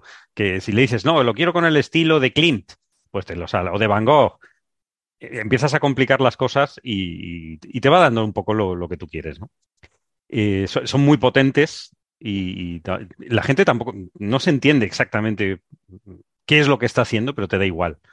O sea, como, cualquier actividad creativa, porque esto, esto es, una ayuda a la creación, ¿no? Que, es algo que, pensábamos que las máquinas no nos iban a ayudar, pues sí. o sorpresa, es una de las sorpresas de los últimos meses, porque esto no existía hace meses. Hace poco, esto va demasiado rápido, en cualquier caso. Eh, la gente lo está usando para, mm, lógicamente, eh, pintan en un, en, un cuadernito con el Paint, con alguna herramienta gráfica, pinta cuatro palos y le y dice, no, que hazme aquí un, paisaje medieval con una guerrera en el estilo tal y, lo hace. Es, bastante alucinante, son muy potentes. Pues lo que han hecho en, este paper, que yo creía que era una chorrada y no lo es, eh, lo que pasa es que yo creo que no está demasiado bien explicado, es unir las imágenes obtenidas de resonancias magnéticas funcionales del cerebro de, seres humanos, de varios pacientes, de, ocho, pacientes, aunque han usado cuatro, y a estos pacientes les han medido la, actividad cerebral viendo algunas de las imágenes con las cuales se ha entrenado el Stable Diffusion, el modelo este de difusión latente, y han ido registrando para cada imagen con eh, la imagen y sus etiquetas. Es importante el tema de las etiquetas, los, textos, los nombrecitos que le damos los humanos a cada imagen. Los han ido registrando con el efecto que tiene en el cerebro humano, el cerebro de estas personas, de estos pacientes, ¿no? En, dos, en dos partes, ¿no? Eh, las, eh, han usado una base de datos del Microsoft Coco, el, un Common Objects in Context. Es una base de datos enorme de, imágenes de mil por mil que tienen bastante resolución con objetos que los humanos nos parecen interesantes, ¿no? Gatos, perros, aviones, con bastante resolución. Y eh, les han hecho hacer eh, ver como 10.000 imágenes a, estos, a estas personas, tres veces cada imagen. Y han ido grabando, han ido haciendo una, media de la actividad cerebral en dos, en dos partes, en el, en el, básicamente del área visual primaria, del lóbulo occipital, y hay, han detectado, han cogido las, imágenes, la actividad de una parte que es el córtex visual eh, temprano, que es un poco la, la parte cerebral que es responsable del directamente lo que, lo que llega de los ojos, nos llega y se activa, de hecho se, han hecho experimentos de que vas eh, mostrándole diferentes luces y se, son, se van iluminando las, esa, zona, esa zona de diferentes formas. Y luego también de otra parte que es el córtex visual alto o ventral, que es un poquito más sofisticado, que es, recibe la información de este córtex visual temprano y eh, da más información, rellena información sobre los bordes, sobre las líneas, los ángulos, la orientación, da un poco el contexto, el contexto de lo que estamos viendo, ¿no? Digamos que el, el, primario, el, córtex visual temprano, eh, responde a lo que estamos eh, inmediatamente detectando a través de los ojos y el ventral un poco interpreta esa, esa, entrada y le da un poquito más de contexto, ¿no? Pues estos mapas los han ido registrando para todas estas imágenes y han hecho una cosa muy sencilla, que es asociar esos mapas linealmente con ese espacio latente del que estábamos hablando, ¿no? Eh, hay una asociación, no, han hecho un reentrenamiento, no han hecho nada raro, sino que han hecho una regresión lineal, es decir, una aplicación directa entre esas imágenes del, lóbulo occipital con, eh, por un lado, la, digamos, la, parte del córtex visual temprano, ese que respondía directamente a la visión de, ocular de los ojos, con el espacio latente que tiene el Stable Diffusion, y por otro lado, este córtex visual ventral, que es un poco el que da el contexto, con la lista de palabras que cada imagen tiene. Y resulta que eh, hay una relación, han descubierto, o sea, han demostrado que esto se puede hacer. Y no era nada trivial. O sea, no es nada trivial. Ellos no lo, destacan demasiado, pero yo creo que es bastante interesante. No es nada trivial que haya una aplicación directa entre las imágenes eh, cerebrales y ese espacio latente. De, hecho, eh, para, como demostración, lo que hacen es cuando mm, cogen la, imagen, muestran la imagen de entrada, muestran lo que, cómo se ha activado el cerebro de, los diferentes pacientes, de cuatro pacientes en este caso, y para cada paciente, con esa eh, activación cerebral, han ido al Stable Diffusion, con las dos imágenes del, cerebro, han ido al Stable Diffusion, por un lado al espacio latente, por otro lado al de los parámetros, del de los textos, del, de los prompts, que se llaman las entradas, y, claro, Stable Diffusion, cuando tú le das un prompt, pues te genera una imagen. Porque es así, porque Stable Diffusion es así de, alucinante. Es lo que hace, y lo hace muy bien. tarda un poquito, pero dar unos minutos, porque es un proceso generativo, es bastante complejo, necesitas GPUs, pero bueno, eso no es el tema. Lo importante es que la imagen resultante es muy parecida a la imagen original. Es muy parecida, pero no es igual. Vale, no pasa nada. Es que tampoco es que si fuese idéntico ya sería extrañísimo, ¿no? Cada sujeto es más o menos preciso o funciona más o menos preciso en cada sujeto, claro, lógica, por muchos motivos que nos podemos imaginar, ¿no? Perdón, una tontería, pero eh, has dicho sujeto, que creo que es más adecuado decir sujeto que paciente, ¿no? Porque esto no, no son sí, son subjects. Son, simplemente Aquí subject. Sí, son que han cogido por un experimento, sí, sujetos. pero como se, meten en, un, en una resonancia magnética, yo, digo, hay que yo por lo menos que hay que tener paciencia y, y cuidado cómo va, cómo va a salir, ¿no? Porque a lo mejor sale como paciente, ¿no? Sí, sí. y si alguno es inglés, pues sería el paciente inglés, perfectamente. Claro, sujetos, ¿no? Aquí hablan de sujetos, ¿no? Pero como es un tema médico, pues yo uso pacientes, pero sí son sujetos, efectivamente. No tienen ninguna, ninguna dolencia, mm. ninguna enfermedad, o sea que son... Bueno, o las tendrá, pero como todo el mundo.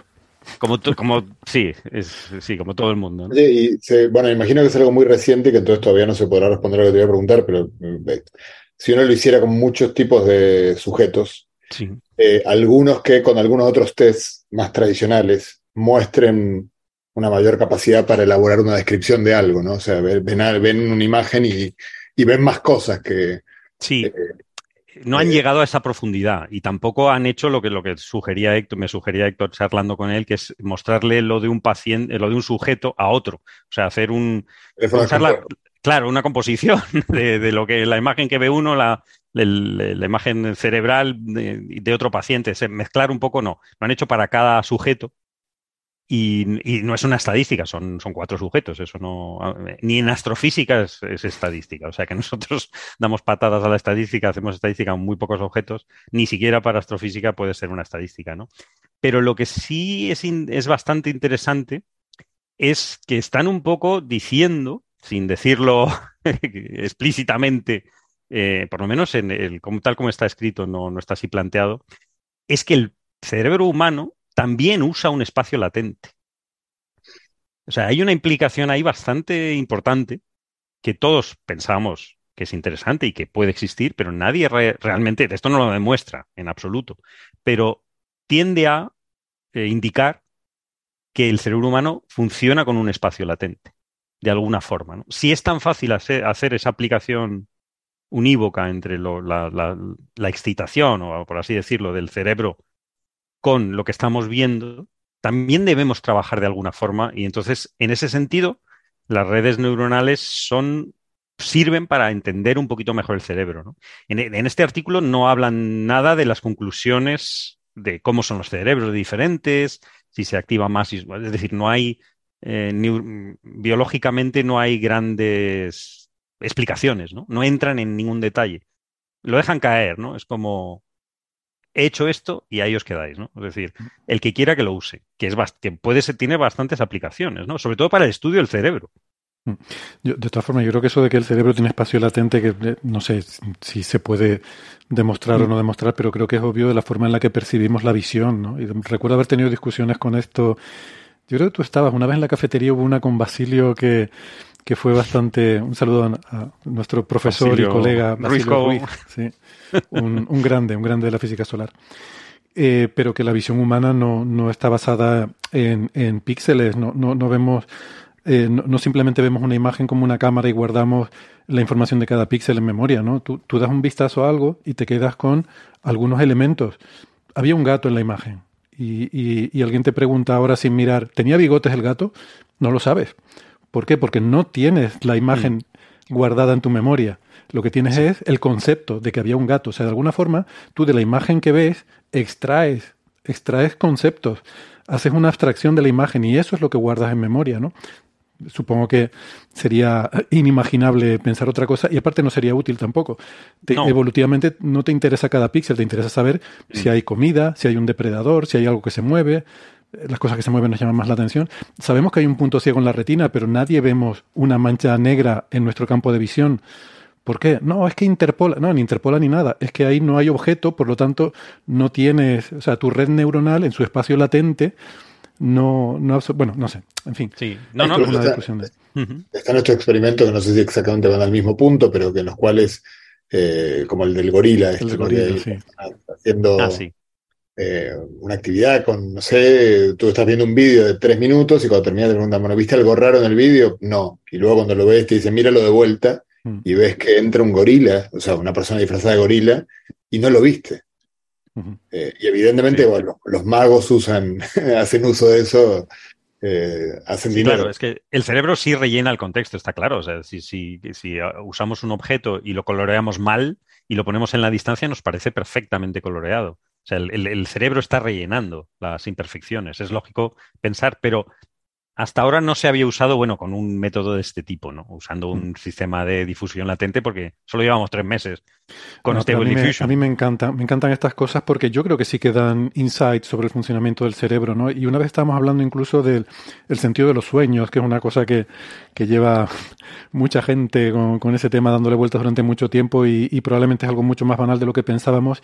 Y hay estos experimentos de Google eh, precisamente con modelos de de estos de decoder-encoder, de, de difusión para generación de imágenes en los cuales tú en el espacio latente metes ruido, metes ruido donde, cuando no hay señal, metes un ruido de poca intensidad y eso es amplificado por el decoder para producir imágenes que son imágenes, em, digamos, mm, que no son, no son imágenes de ruido, o sea, son imágenes de que aparentan ser cosas, pero que no tienen sentido ninguno, ¿no? Em, y, esto tiene, o sea, se parece mucho a lo que son los sueños. Son, son cosas que tienen cierta apariencia de realidad, apariencia de verosimilitud, pero luego no, no sé, son como estas imágenes que nos saca a veces Stable Diffusion o DALI que, eh, que cuando las miras no tienen mucho sentido, pero de alguna forma sí, pues es un, una cara, pero, pero luego tiene algunos rasgos que no, que no parecen tener mucho sentido. No, no sé, quiero decir que cuando coges un espacio latente y lo pones a cero y metes ruido, lo que te sale a la salida es una forma de. Se, parecen mucho a los sueños. Es una forma de samplear, de, intentar ver qué es lo que está dentro de ese espacio latente. Si le metes un ruido gaussiano y salen objetos, salen, sale un poco las formas que la red neuronal está almacenando que sirve para reconstruir imágenes. Eso es. Lo que estás acostumbrado a ver, exactamente. Así que a la pregunta de si sueñan los androides con ovejas, eh, ¿cómo era? eléctricas. Eléctricas.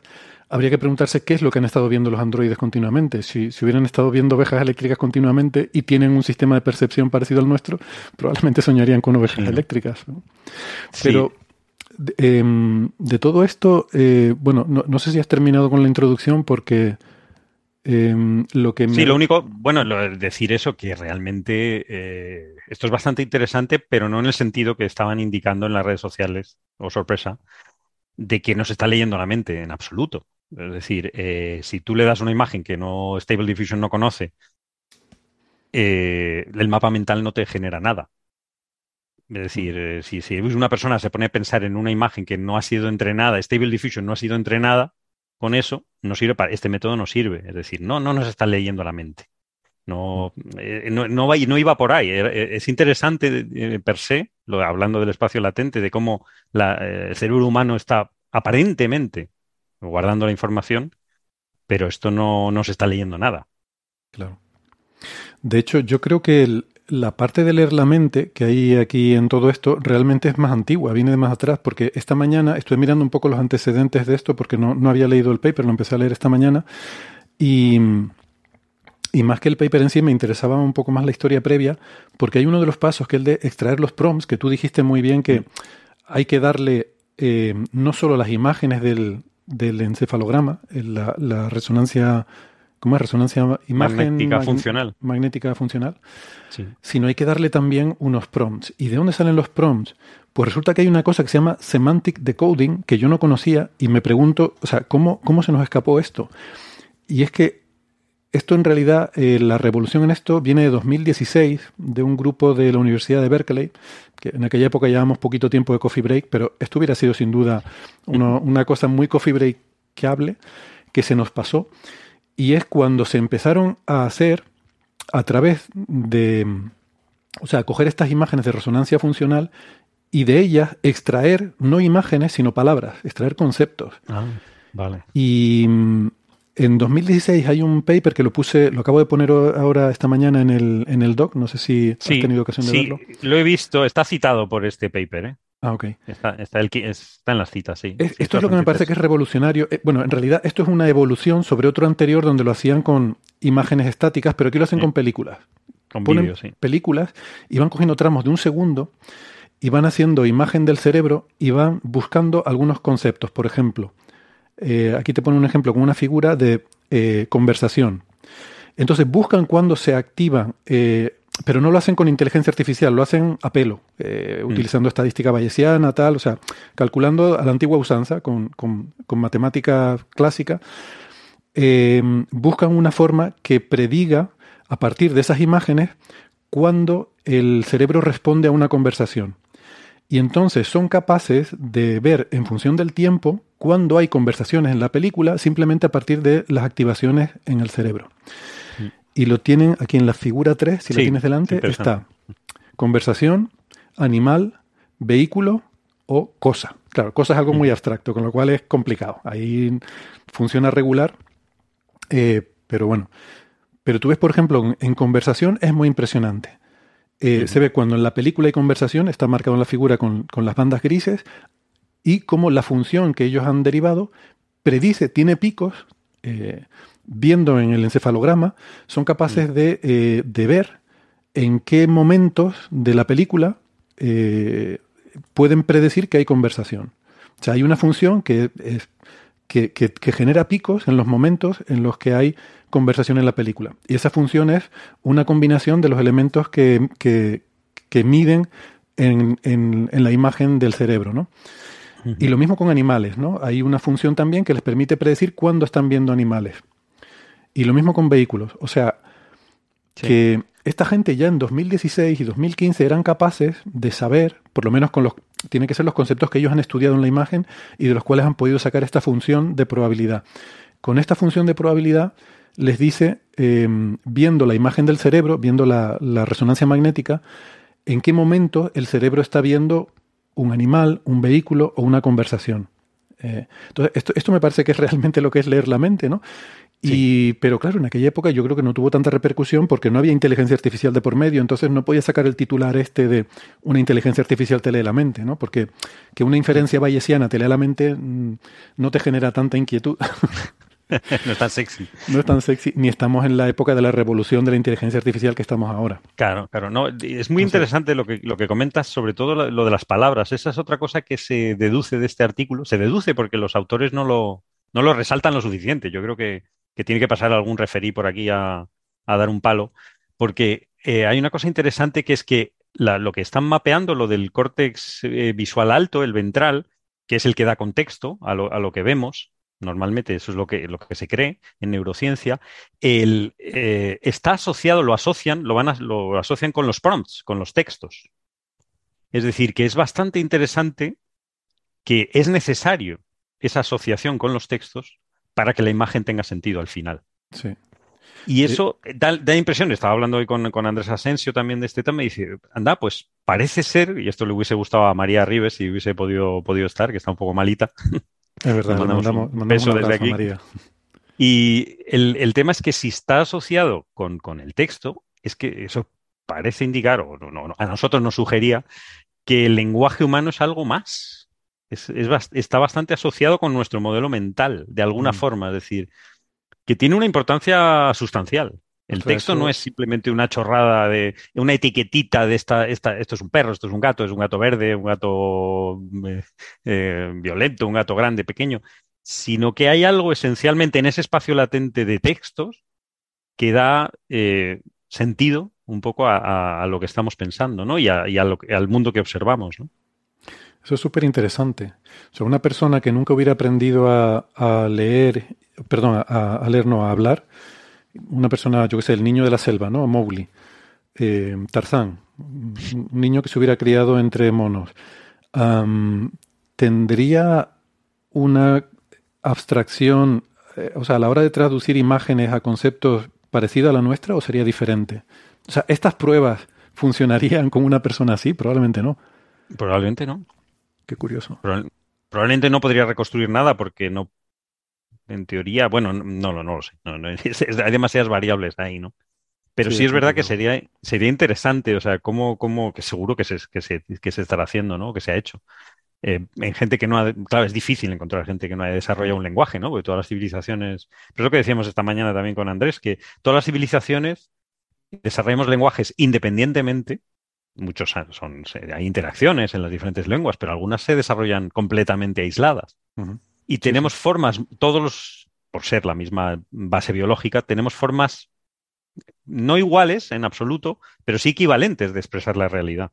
Hay, lenguas que, que, expresan muy poquita información, entonces hay que, como el, como el hawaiano, por ejemplo, que hay que repetir mucho las palabras para transmitir una información, y hay, y hay lenguas mucho más complejas con la que estamos usando, el, latín moderno este, que eh, necesitamos menos texto y sobre todo el inglés, por ejemplo, que se necesita mucho menos eh, texto para transmitir la misma información. O sea que la cantidad de información un poco se queda, es constante, es decir, eh, que hay algo ahí, hay una información ahí sobre el lenguaje y sobre la mente bastante mm. potente. Sí, esto realmente este tipo de experimentos no se pueden hacer con, porque no hay ninguna eh, sociedad tan aislada, o no tan aislada, no hay ninguna sociedad que no haya desarrollado lenguaje ni, ni nada de esto. O sea, esto habría que hacerlo cogiendo bebés y, aislándolos y llevándotelos a... Pasa que va a ser difícil que un código, que un comité ético te, apruebe ese experimento. Mejor no. Pero bueno, a lo mejor con clones. Total, eh, coges un embrión, lo clonas, te quedas con él de verdad y los clones haces lo que quieras con ellos que al fin y al cabo no tienen derecho a la vida ni nada. O sea, le, hemos dado la vida a nosotros, por lo tanto podemos decidir su existencia. Bueno, quitando el... Esto no va a estar en el podcast, ¿ves? Por ejemplo. Ah, esto es lo que se corta. razones para quitar los vídeos de YouTube. Un ejemplo. Esto es un ejemplo. Igual en, en 3-4 minutos tiene golpeando la puerta. Sí. Ah, tengo a, la fiscalía. Era, era sarcasmo, señor juez. Sí, sí. Que no, se, no se pilla en podcast. Pues nada, que iba a decir yo que, mm, de hecho, eh, eh, había una conversación en Twitter, eh, bueno, una conversación. Básicamente alguien poniendo a parir a otra gente, en este caso a los autores, no, a los autores del paper, sino a alguien que divulgaba este paper mm. y de, forma un poco brusca y de malas maneras, como suele ser todo en Twitter. Pero quizás tenía un punto, ¿no? Esta persona decía que le parecía que lo que habían hecho estos autores era una chorrada, no estoy de acuerdo, pero, pero que decía que el punto fundamental aquí es la, el semantic decoding, ¿no? Esto que hemos estado diciendo de a partir de la imagen de resonancia del cerebro, de resonancia magnética, sacar eh, las palabras, el texto. O sea, tren, por ejemplo. Y que luego tú le estás dando a Stable Diffusion tren, tren rojo, lo que sea. y Stable Diffusion hace lo que hace, que es coger esa palabra y convertirlo en una imagen. O sea que que no es que realmente te esté leyendo la imagen del cerebro, sino que está leyendo palabras del cerebro y lo que está haciendo es añadir a Stable Diffusion para que eso te lo vista, te lo adorne, te lo decore con una imagen. Mm. Pero que no está sacando... No, pero lo que tú dices, la correspondencia de la imagen cerebral con, un, con unas palabras de forma que sea unívoca, es, eso tiene información, eso es, eso es bastante potente. Eso es muy potente, sí, sí. Pero eso ya estaba hecho de antes, ¿no? Ah, o sea, ya, ya, era conocido de antes. De, sí, claro, quizá este paper es meter Stable Diffusion por medio, que eso quizá y este paper es lo que decía esta persona, que es coger eso y meterle Stable Diffusion, que... Vale.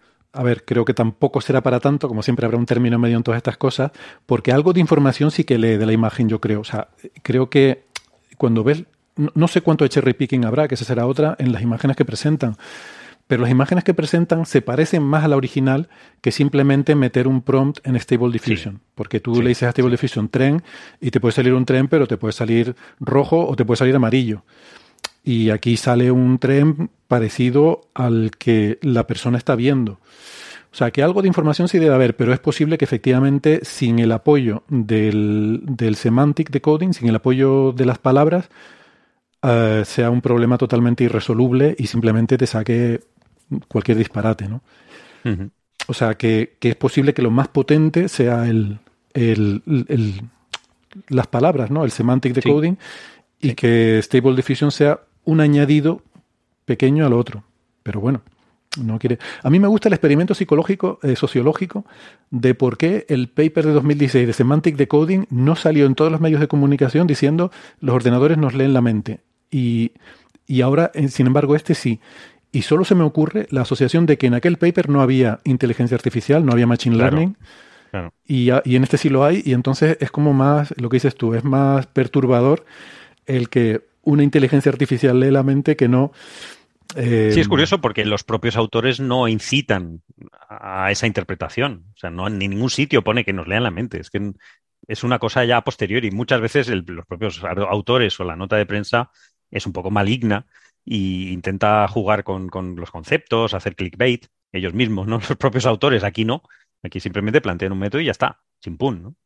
Incluso mm. no van más allá haciendo interpretaciones de que esta parte de la mente, del, cerebro se activa más o menos, o la diferencia entre sujetos. ahí hay mucha tela que cortar. Es decir, hay que meter más sujetos, lógicamente. Con una estadística de cuatro no se puede hacer. Claro. Pero, pero hay bastante camino que se puede abrir a, en esta base, ¿no? Y la pregunta que hacía José me parece súper relevante, es decir, ¿todo el mundo funciona igual en esta en este sentido? Claro. Eh, ¿Esto funcionaría así con todo el mundo? ¿O hay gente que tiene formas de representar mentalmente las cosas que es muy diferente? No, y sobre todo la cultura, ¿no? Es decir, la, parte que eso, que, ni, de, ni de lejos estamos acercándonos, es decir, que una ni, de, ni de lejos. Ni de lejos, es que, ni, ni no tenemos ni... cosa, pero... pero no Uy. Eh, acercando a que las personas, sí, se me oye. sí, sí, se cortó un poquito la conexión, pero ya, estás de vuelta. Que, las personas, bueno, dicen que mi conexión es inestable, que por un momento temí que, temí que, te hubieras enfadado por mi comentario y he dicho, pues, no, no. no, que, que lo que no estamos eh, teniendo en cuenta es que es la, la sensación que nos pronuncia la Isabel, que nos eh, produce a las diferentes personas con diferentes culturas, con diferente formación, las imágenes. O sea, las imágenes de un tren, de un objeto, de lo que sea, nos, nos produce diferentes sensaciones según nuestro entorno, según nuestra base, según nuestra cultura, según nuestra experiencia vital. Si te mm, has, perdido algún familiar por un tren, no es lo mismo ver un tren que, que yo que veo pocos trenes o o que no soy un coleccionista de trenes, como con amigos míos en el, colegio, pero ese es un tema demasiado escabroso como para, mm. para seguir. Pero, en fin, que, los seres humanos tenemos unas relaciones muy extrañas y aparte de eso, con a los objetos nos eh, producen sensaciones diferentes. Eso no, no hemos entrado ahí. Eso es un, sí, sí, eso es un melonar importante. Eh, los oyentes del podcast se habrán preguntado por qué espontáneamente y aparentemente sin venir a cuento Carlos dijo hola Isabel y es porque se acaba de unir a nuestra tertulia Isabel, Isabel Cordero que es doctora en física, es profesora en el Departamento de Matemáticas de la Universidad de Valencia, es arroba futura conjetura en Twitter. Hola Isabel, ¿qué tal? Pues muy bien, muy bien. Estaba terminando de explicar matrices a un estudiante y descomposiciones de matrices. No, muy bien porque esto de las redes neuronales al final son matrices un poco raras, pero que... Muy útil. a veces tienen más capas, menos capas, o sea que bueno. Esto algún, algún día tendrás que explicar, decir, bueno, esto es una matriz, es como una red neuronal, pero que se tiene...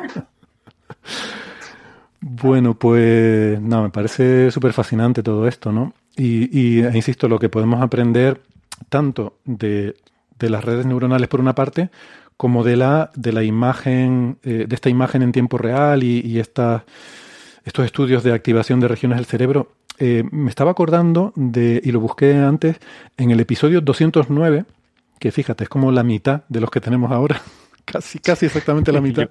yo, estaba, yo estaba, sí. De, de Coffee Break, pues hablamos de un experimento que ese no era, no era con redes neuronales, pero sí que era con estas cosas de imagen de resonancia, de resonancia magnética funcional del cerebro.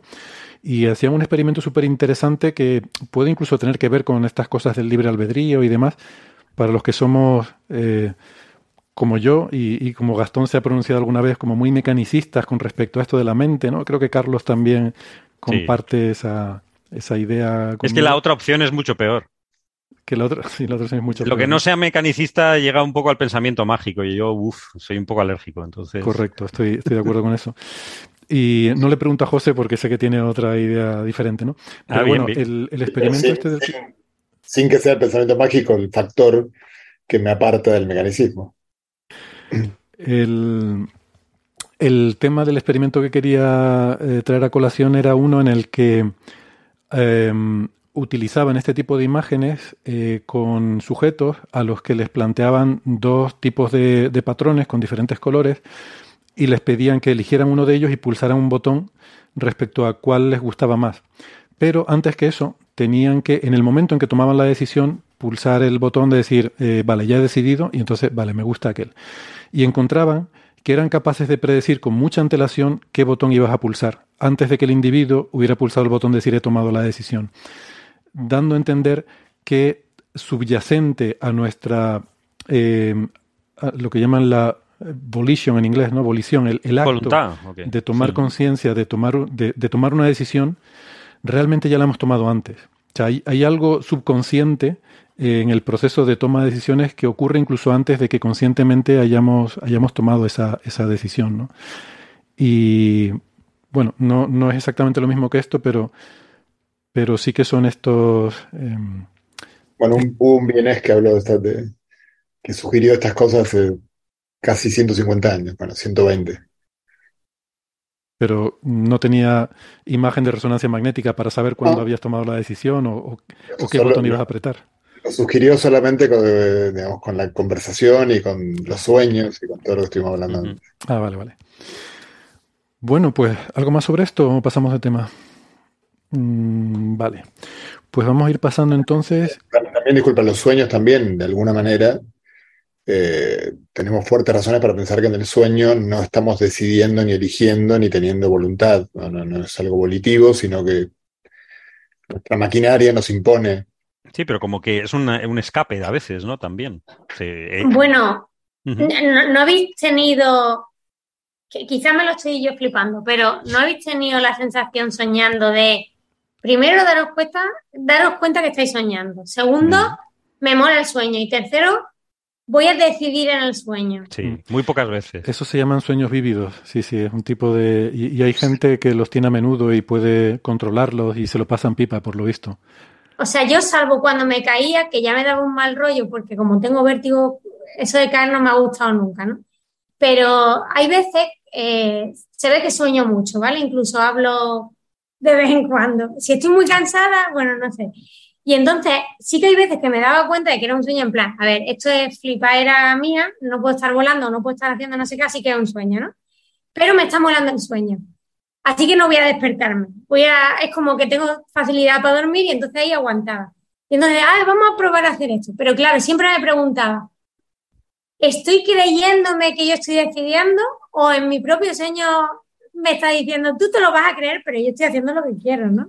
Sí, sí, no, eso es fascinante. Yo creo que eso ya tiene que ver con un cierto, no sé, un cierto grado de conciencia, todavía menor que uno, pero, pero ya algo está funcionando por ahí, ¿no? Yo, yo en cambio no, yo tengo la, la, parte negativa de todo eso, que es cuando no te puedes mover, o sea, tienes suficiente conciencia para darte cuenta de que oh. estás despierto, pero tienes esa parálisis de sueño que es, es terrorífico, porque cuando cuando te das cuenta de que, o sea, no tienes suficiente conciencia como para decir, bueno, vale, nada, déjalo, tranquilo, vuélvete a dormir. Tienes justo un poquito de conciencia como para decir, ostras, no me puedo mover y me quiero mover. Y, y, mm. y, sientes un impulso irrefrenable de moverte porque te quieres cambiar de postura, porque quieres hacer lo que sea y no puedes, ¿no? Eh, Estás deseando que alguien te toque y te despierte, ¿no? Sí, exactamente. Eso, sí que pasa mucho a veces motivado. A mí me, pasa, por ejemplo, cuando uno duerme en un autobús o en el avión y se te cae la, cabeza, mm. eh, que empiezas a sentir evidentemente dolor y, debe haber muchas señales de alarma que te dicen cambia de postura, pero uno está dormido. Entonces uno eh, está en un estado muy curioso de conciencia en el cual es como que sabes, pero no, y no puedes hacer nada. Es muy, muy extraño. Mm, muy desagradable. Em, pero bueno, eso, la, parte bonita de eso son los sueños vividos y los puedes controlar, eh, es genial, porque básicamente, en fin, es, el mayor superpoder en tu propio mundo imaginario, pero bueno, eh, ¿por qué no disfrutar? Igual me gustaría saber si es cierto, ¿eh? porque hay gente que dice que hace eso, pero que yo qué sé. Bueno, Isa, nos, lo, está diciendo ahora. no lo hago siempre no, y no lo puedo hacer siempre. Sí. Pero, pero, o sea, tengo muchísima facilidad para dormir. Del tipo, tengo sueño, pongo y me duermo así y me duermo en un vuelo de una hora, aunque sea por del día. O sea, me duermo con mucha de gente. O sea, pero qué asco de gente. Eso es un superpoder, ¿eh? Pero tú has, venido aquí para presumir, como el ah, corta la venga. No, voy a quitar mira, es como. Además, sé, o sea, me conozco, ¿no? Hay cosas que me dan como mucho asquito, ¿no? Y entonces, cuando me quiero despertar, pues sé que si empiezo a pensar en esos bichitos que no me gustan, me voy a despertar. y entonces, como que me autocontrolo que digo, esto me estoy flipando yo sola, lo mismo es mentira, pero sí que es verdad, o, uy, me gusta mucho este sueño, sí, voy a seguir, a ver, a ver qué se me ocurre hacer más. Madre mía. Bueno. Pero no siempre, no siempre. Vale, pues venga, vamos pasando de tema entonces, eh, que tenemos otro que también tiene que ver con inteligencia artificial o machine learning, quizás para, por hablar con más propiedad y evitamos el tema de, de la inteligencia, aunque yo voy a decir que cuando, o sea, que, no hay que fliparse mucho. Cuando hablamos de inteligencia artificial, no estamos hablando de conciencia artificial ni cosas de estas, sino estamos hablando de mm. aprendizaje automático. Entonces, mm. que, la gente haga esa asociación y, ya está, y nos evitamos eh, agobiarnos mucho. Em, bueno, el siguiente tema es uno que ha salido en medios de comunicación con los titulares de que un estudiante eh, crea una inteligencia artificial que ha detectado señales de extraterrestres. Eh, todo. Es, ya estamos. Es, todo precioso. todo mal. Es todo maravilloso. Em, pero hay un artículo que a mí me parece un artículo bonito y, me parece que vale la pena comentarlo, que salió publicado en Nature Astronomy y es sobre SETI, evidentemente. Em, y el artículo está guay, entonces si, si, si me dejan, lo, sí, sí, sí, porfa. lo, cuento. el jefe. Y no, soy el becario, Isa. Es verdad. Hasta hace poco que viene. entonces, vamos a ver eh, los elementos. Bueno, es verdad que hay un estudiante, ¿vale? Lo que pasa es que la narrativa con la que se enfocan estas historias em, son un poco como muy de película y más de película de Hollywood, ¿no? Eh, que tiene siempre este gusto por, el, por la heroicidad individual y, si es posible, viniendo de, eh, como dicen en, sobre el Hobbit, en El Señor de los Anillos, de la criatura más inesperada, ¿no? De, the most unlikely creature, ¿no? O sea, alguien, incluso la persona más pequeña puede cambiar el mundo, ¿no? Le dice Galadriel al, Hobbit. A esa narrativa siempre, entonces, bueno, un pobre estudiante, ¿no? Que, que viene aquí y, y, y contacta con los extraterrestres. Bueno, podría ser un argumento de, una película y ni siquiera muy buena. Eh, porque incluso las películas buenas sobre el tema como Contact, pues alguien que lleva muchos años trabajando en un tema y, profesional y que ha dedicado mucho estudio a, a, eso, ¿no? Pero bueno, en las películas nos gusta que sea medio de casualidad también. Eh, pues en Interstellar vas conduciendo por un campo de maíz y te chocas contra una base secreta de la NASA. O sea, por casualidad. Lo normal, claro. Eso gusta mucho en el cine. Bueno, em, y, las historias estas que salen en medios de comunicación les gusta eh, contar las cosas de forma que se parezca a lo del cine. Lo cierto es que sí que hay un estudiante eh, involucrado, y yo al principio pensaba que era un estudiante de doctorado, pero no, es un estudiante de grado, de, un chico que está haciendo la carrera en la Universidad de Toronto, y, esa parte es bonita. Y eh, bueno, eh, luego leyendo un poco ¿no? la, intrahistoria del trabajo, em, pues tiene, tiene bastante mérito. Este es, es, un chico que ya desde que estaba en el instituto, pues tenía muchas inquietudes, le gustaba mucho programar y estas cosas. Y bueno, el chico, por cierto, se llama, se llama Peter Xiangwan Ma. él, va como Peter Ma, está en Twitter, eh, si lo quieren buscar.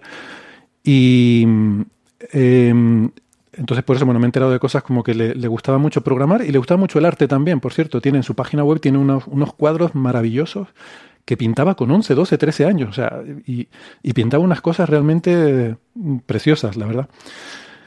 Y tenía eh, mucho interés por el, eh, las redes neuronales, el machine learning, estas cosas, y, también por, bueno, por SETI, por buscar, por pensar si puede haber otras civilizaciones en el universo y tal.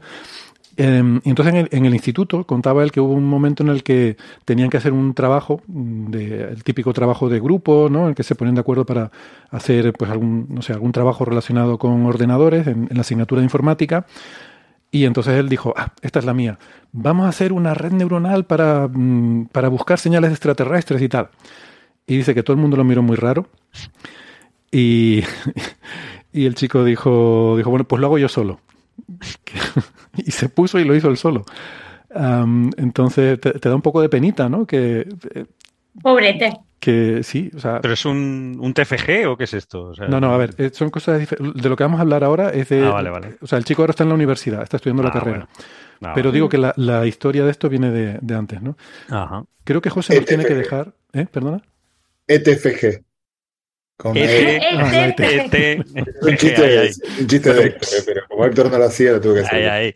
Ahí. Me sacrifiqué por él. Ese se me escapó, gracias. No, yo es que ya tengo una, ya tengo una tarjeta amarilla de antes, entonces no podía, tarjeta roja ¿no?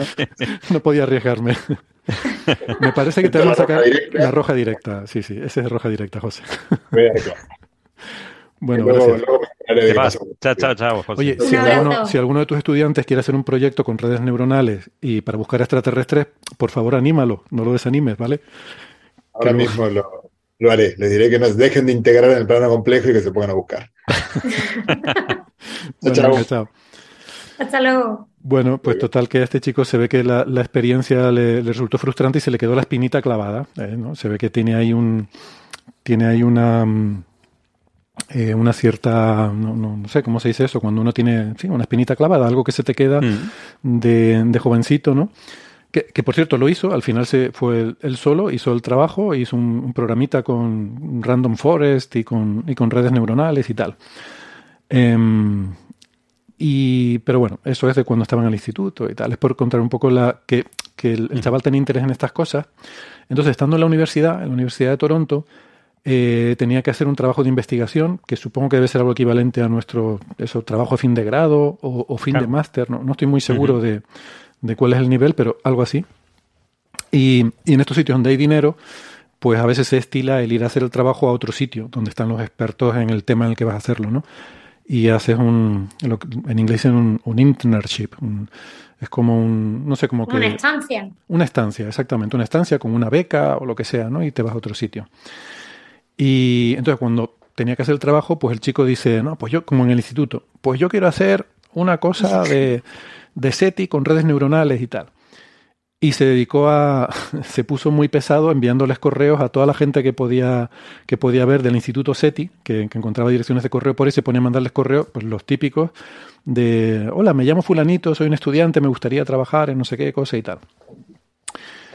eh, con la, bueno, la, suerte que tuvo, o suerte o, no, no sé, o, que se le ocurrió, de que llamó la atención de, dos investigadores que aceptaron pues dirigirle el trabajo, que son eh, Steve Croft, que es de... Mm, eh, o sea, el Instituto SETI te da como una afiliación, pero hay mucha gente que tiene su puesto en alguna otra universidad o en algún otro sitio, y luego tiene también una afiliación de Instituto SETI, como es este caso, ¿no? Steve Croft, que es de la Universidad de Oxford, y, luego otro investigador que yo no lo conocía, que eh, tiene este apellido chino, lo tuve que buscar, que es NG. Que tú dices, ¿cómo se pronuncia esto? Pues se pronuncia Eng. Eng. Bueno, ah, o algo así. vale, Eng, vale. Seguro, seguro que tú lo has dicho mejor que yo. Ah, la cuestión es que yo lo he estado buscando y la gente en inglés dice Eng. bueno, pues Cherry Cherry Eng. Que es de, em, del, de, el CNRS, ¿no? No sé, el Centro Nacional... Eh, sí, de investigación. El, de Francia. De el, CSIC francés. eso, el, como el CSIC, pero en Francia, ¿no? Y, pero, pero que ambos tienen esa afiliación del Instituto SETI y entonces le dijeron, oye, pues, pues venga, vamos a... Nosotros tenemos datos a patadas y nos hace falta alguna forma de, de analizar estos datos, ¿no? Entonces, pues fruto de ese trabajo, de ese que es un trabajo de verano, por lo que entiendo, pues sale un, paper en Nature Astronomy. O sea que desde ese punto de vista eh, mola mucho. Eh, sí, sí, Y, eh, en fin, no es como la narrativa que, que nos cuentan de, de, historia de un tal, porque al fin y al cabo, pues este chico ha ido a trabajar con los expertos en el tema y bueno, ha sido él el que ha, el que ha hecho el trabajo, ¿no? de de, desarrollar las herramientas y el software y aplicarlo y tal, eh, pero que no es un esfuerzo individual, es una colaboración grande y de hecho el paper, o sea, está, mm, eh, por ejemplo, voy, voy a hacerles un, algunos comentarios de algunos de los autores, eh, porque este es un paper de, que tiene que ver con Breakthrough Listen, que es, saben que Breakthrough son estas iniciativas que ha financiado el millonario ruso israelí Yuri Milner, que tiene un montón de pasta, él es físico, y ha creado los premios Breakthrough que compiten con los Nobel, el proyecto Breakthrough Starshot para mandar una, vela solar a, Próxima a Alpha Centauri, y el, este proyecto Breakthrough Listen, que ahora mismo es el proyecto de, búsqueda de radio de señales eh, extraterrestres más, más grande que hay. Eh, que para que tenga una idea son 100 millones de dólares en 10 años, a 10 millones por año. Em, empezó en 2016. Y, pero no tienen sus propios radiotelescopios, sino de ese dinero está, está estipulado que se gaste la tercera parte en salarios de investigadores para, trabajar en, ese tema, la tercera parte para comprar tiempo de observación, eh, que son sobre todo en, en, el observatorio de Green Bank, en Virginia Occidental, y en el Observatorio Parques en Australia. Y la otra tercera parte es para el desarrollo de instrumentos, de cacharritos, porque mm, con SETI tienes que hacer búsquedas en muchas frecuencias simultáneamente, eh, filtrar interferencias, todo este tipo de cosas. Entonces han desarrollado, sobre todo con la Universidad de Berkeley, eh, pues instrumentos para estos cacharros. Ahora mismo los tres grandes agentes en SETI son Breakthrough Listen, la Universidad de Berkeley, que tiene un departamento potente de SETI, y, el Instituto SETI. ¿Qué pasa? Breakthrough Listen está asociado con, Berkeley. Tiene un convenio y eh, Breakthrough Listen pone dinero para hacer cosas con el departamento de Berkeley. Y esto, eh, yo, vamos, sé que en el Instituto SETI están un poco, tienen un poco de resquemor con esto porque dicen, oye, ¿por qué casarte con Breakthrough Listen? Nosotros también trabajamos en esto y podíamos haber sido parte del, de ese convenio, ¿no? Y, pero bueno, hay, en general, pues hay buena colaboración y tal, pero, pero hay un poco esa, esa sensación de que un poco arbitrariamente, ¿no? El, el, millonario pues fue y, y, puso el dinero en Berkeley, ¿no? Pero bueno, eso ya son los temas de esto. Entonces, en el paper está, por ejemplo, está Pete Warden, que es el, el director de, de, la iniciativa Breakthrough y, el, y de hecho es el chairman de, de, los premios de Breakthrough Listen. O sea, es un tío muy potente. Por cierto, estuvo aquí hace un par de semanas, Carlos. ¿Te acuerdas de aquella reunión? Sí, sí, sí, que no nos enteramos nadie. Sí, creo que este es el que tú decías de Breakthrough, que me dijiste que había alguien de ah, Breakthrough, pues es, verdad, este, Peter Warden, que es un, bueno, es un pope ahí en Breakthrough. Em, está, por ejemplo, Andrew Simeon, que es, eh, es un, investigador de Berkeley, pero que es el, es el IP del proyecto Breakthrough Listen. O sea, es el científico más. Em, lo que llamamos el IP, o sea, el, científico jefe de, Breakthrough Listen. Em, ¿Quién más está por aquí? Bueno, Pete Warden, por cierto, no, lo dije antes, fue director del centro Ames de la NASA antes de, de trabajar para Breakthrough. Em, y trabajaba en cosas de... Eh, bueno, no me acuerdo, pero tampoco igual. Em, ¿Cuántos autores tiene el artículo? Pues mm, como 20, 20 y pico autores. ¿Vale? Es, eso, es una colaboración de básicamente eh, Breakthrough Listen, el departamento de Berkeley y, este chico, el estudiante de, de la Universidad de Toronto. Entonces, ¿en qué consiste esto? Pues coger observaciones que ya tenían de observaciones de radio de, Breakthrough Listen, que estas que ellos estudiaron son de una campaña en particular que observaba 820 estrellas cercanas con el telescopio de, de Green Bank en Virginia Occidental, eh, que es un telescopio que se llama el Robert Byrd, que es el, mayor, son, son, 100 metros de, diámetro, creo que es el mayor del mundo en cuanto a, a un, un, solo radiotelescopio, ¿no? Y son 480 horas de observaciones, pues imagínense, viene a ser algo así como dos días al final, si, si, que, tampoco es tanto. Eh, pero claro, tienes que analizar todas esas observaciones, 480 horas, em, en millones de frecuencias, eh, porque las frecuencias que se observan son entre, entre 1,1 y 1,9 gigahercios con un ancho de banda de 2 eh, hercios, 2,7 hercios. Entonces, son 800 millones de hercios, pues cientos de millones de frecuencias, ¿vale? y, y, tienes un muestreo mm, de, para poder ver la oscilación del campo, del campo eléctrico subiendo y bajando, ¿no? Al final, tú lo que observas en radioastronomía es un voltaje que sube y baja, es una onda de voltaje, ¿no? Eh, un campo eléctrico que oscila y que siempre le decimos que la ventaja de radio es que tú puedes, puedes medir, puedes detectar cómo oscila ese campo, en este caso mil millones de veces por segundo. ¿no? Puedes tener muestras de ese campo subiendo y bajando. Eh, por eso podemos hacer interferometría y podemos hacer cosas como lo del Event Horizon Telescope y estas cosas porque puedes sumar las señales de diferentes telescopios.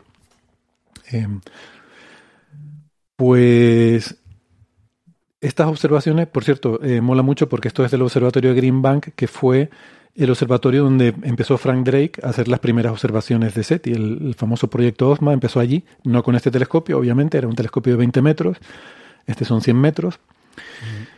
Y bueno, estas son observaciones que ya tenían ellos analizadas con un software que se llama TurboSeti, que es como el, es muy bonito, se llama TurboSeti y te haces una idea de la época en la que esto se desarrolla, porque te suena... Te suena Tenía el botón, el botón de turbo. el botón de turbo, ¿no? de, los 80. No tenías el Turbo Pascal, el Turbo Basic, el coche fantástico. Había mucho turbo en los años 90. el Renault 5 Turbo. Claro, claro. Entonces, bueno, eh, es de, bueno, viene de esa época, ¿no? Eh, y lo que Pero seguimos, seguimos en radio, ¿no? O sea, claro, son los datos que tenemos, ¿no? O sea, bueno, esto va de no me parece mal, claro, claro, pero no me parece mal, pero que seguimos intentando, porque es lo que tenemos, ¿no? Pero que, mm. que nosotros ya no emitimos en radio. Es decir, que es un poco contradictorio que seguimos buscando radio cuando nosotros no emitimos. Eh, que a lo mejor otras civilizaciones siguen emitiendo en radio, pero te voy a decir, es lo que hay.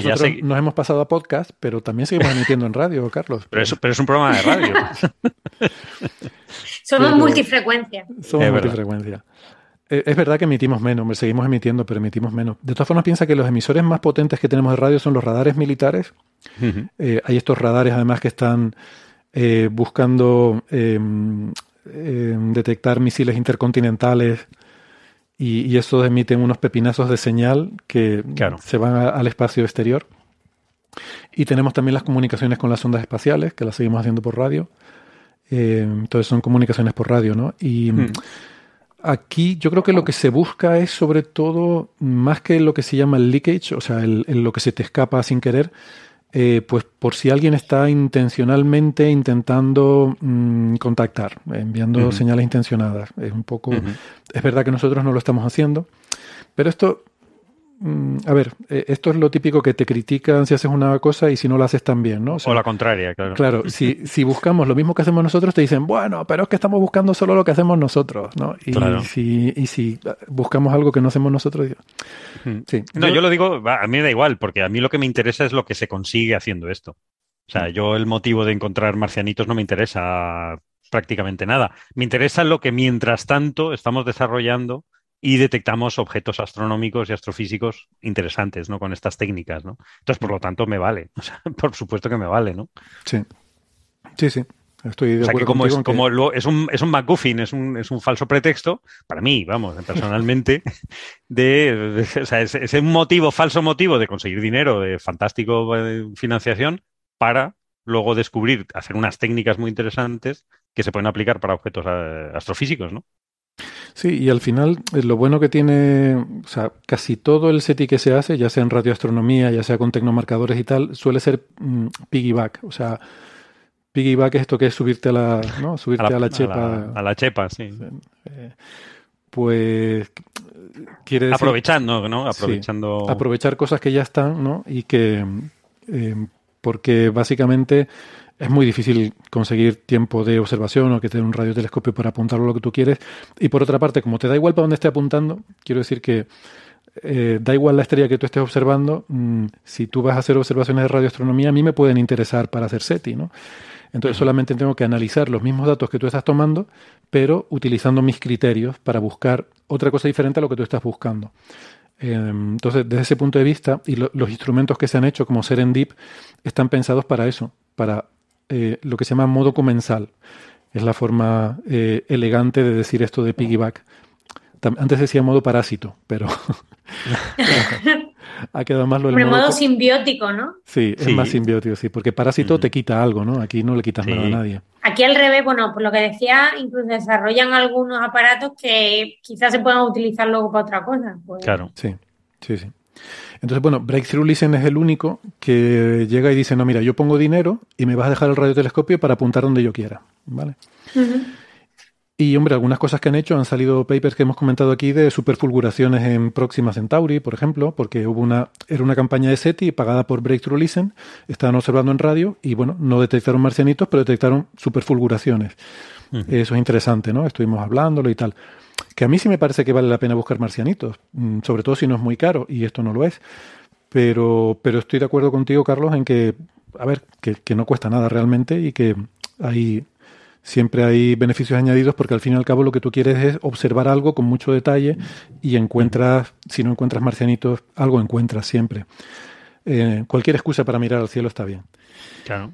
Y hombre, lo del, de acuerdo. Lo de la búsqueda de radio, fíjate que es una cosa que yo antes de estar más metido en este mundillo compartía también tu opinión, de decir eso ya está hecho en el año 60, o sea, llevamos 60 años con eso. Em, y entonces, y, hay que pensar en otras cosas, ¿no? Y ahora con los exoplanetas, pues podemos mirar atmósferas, buscar contaminación industrial, buscar satélites, buscar megaestructuras y tal. Y eso a mí me parece, personalmente, me, me interesa más. Pero también es verdad que mm, he descubierto que, de radio se ha hecho muy poco. O sea, se, ha hecho mm. prácticamente nada. O sea, del espacio de parámetros que podemos cubrir, se, ha cubierto muy poco.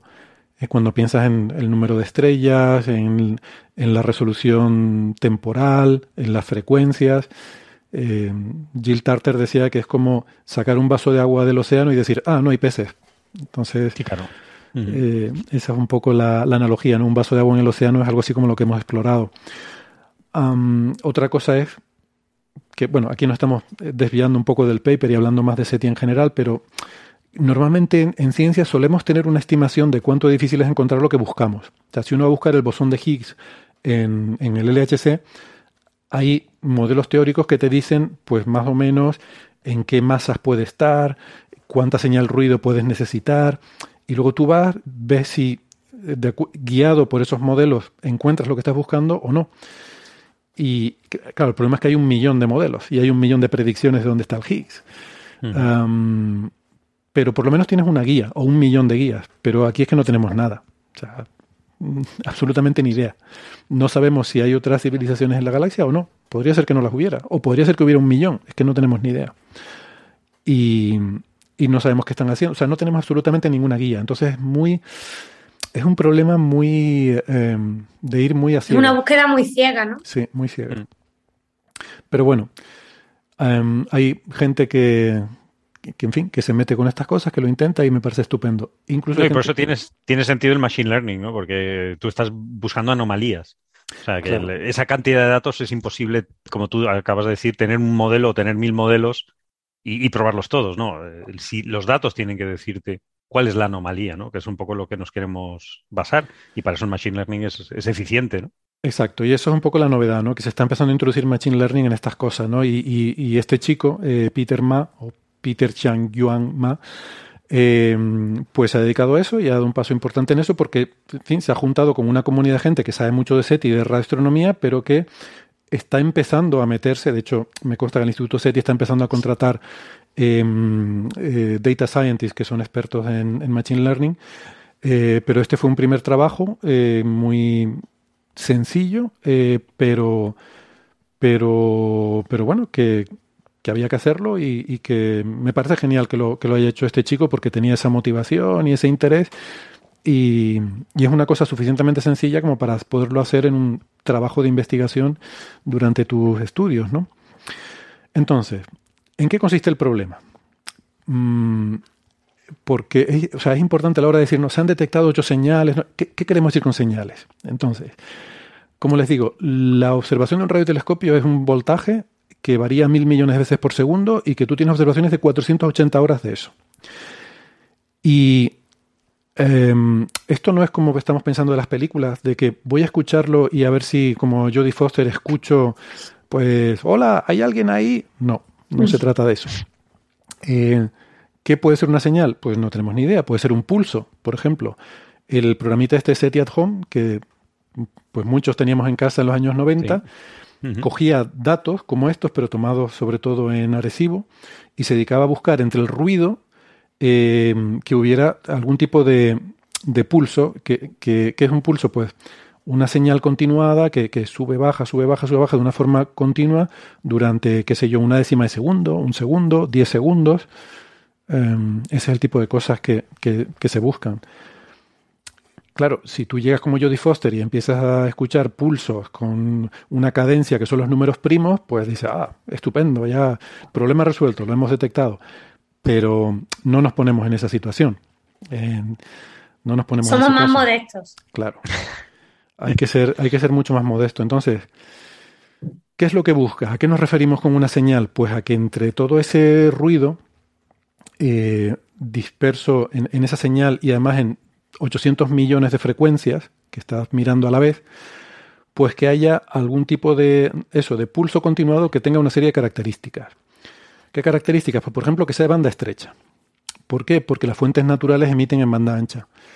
o sea, el cielo está lleno de fuentes de radio y la Tierra está llena de fuentes de radio porque hay emisoras de radio, porque hay móviles, porque hay electrónica. O sea, hay fuentes de radio tanto en la Tierra como en el cielo. O sea, esto es como el Padre Nuestro como la voluntad de, en la tierra como en el cielo. Em, entonces, hay fuentes naturales, pero que suelen emitir en banda ancha, porque es emisión sincrotrón o es emisión térmica. Normalmente todas las fuentes naturales que conocemos, salvo los máseres, un máser es como un láser, pero en vez de ser en luz visible es en, ondas de radio. Salvo los máseres, todas las demás fuentes emiten en, en banda ancha. Entonces, si tú encuentras una señal que tiene una, banda suficientemente estrecha, pues puedes concluir que su origen es artificial probablemente. Las emisiones humanas suelen ser de banda estrecha. Tú cuando pones la radio, eh, sintonizas con la perillita, estás sintonizando, estás filtrando una frecuencia estrecha y quitando todas las demás para poder quedarte con la emisora que quieres escuchar y filtrar todo el resto de ruido y de otras emisoras. Que bueno, muchas emisoras son ruido, en cualquier caso. entonces quieres quitar todo eso.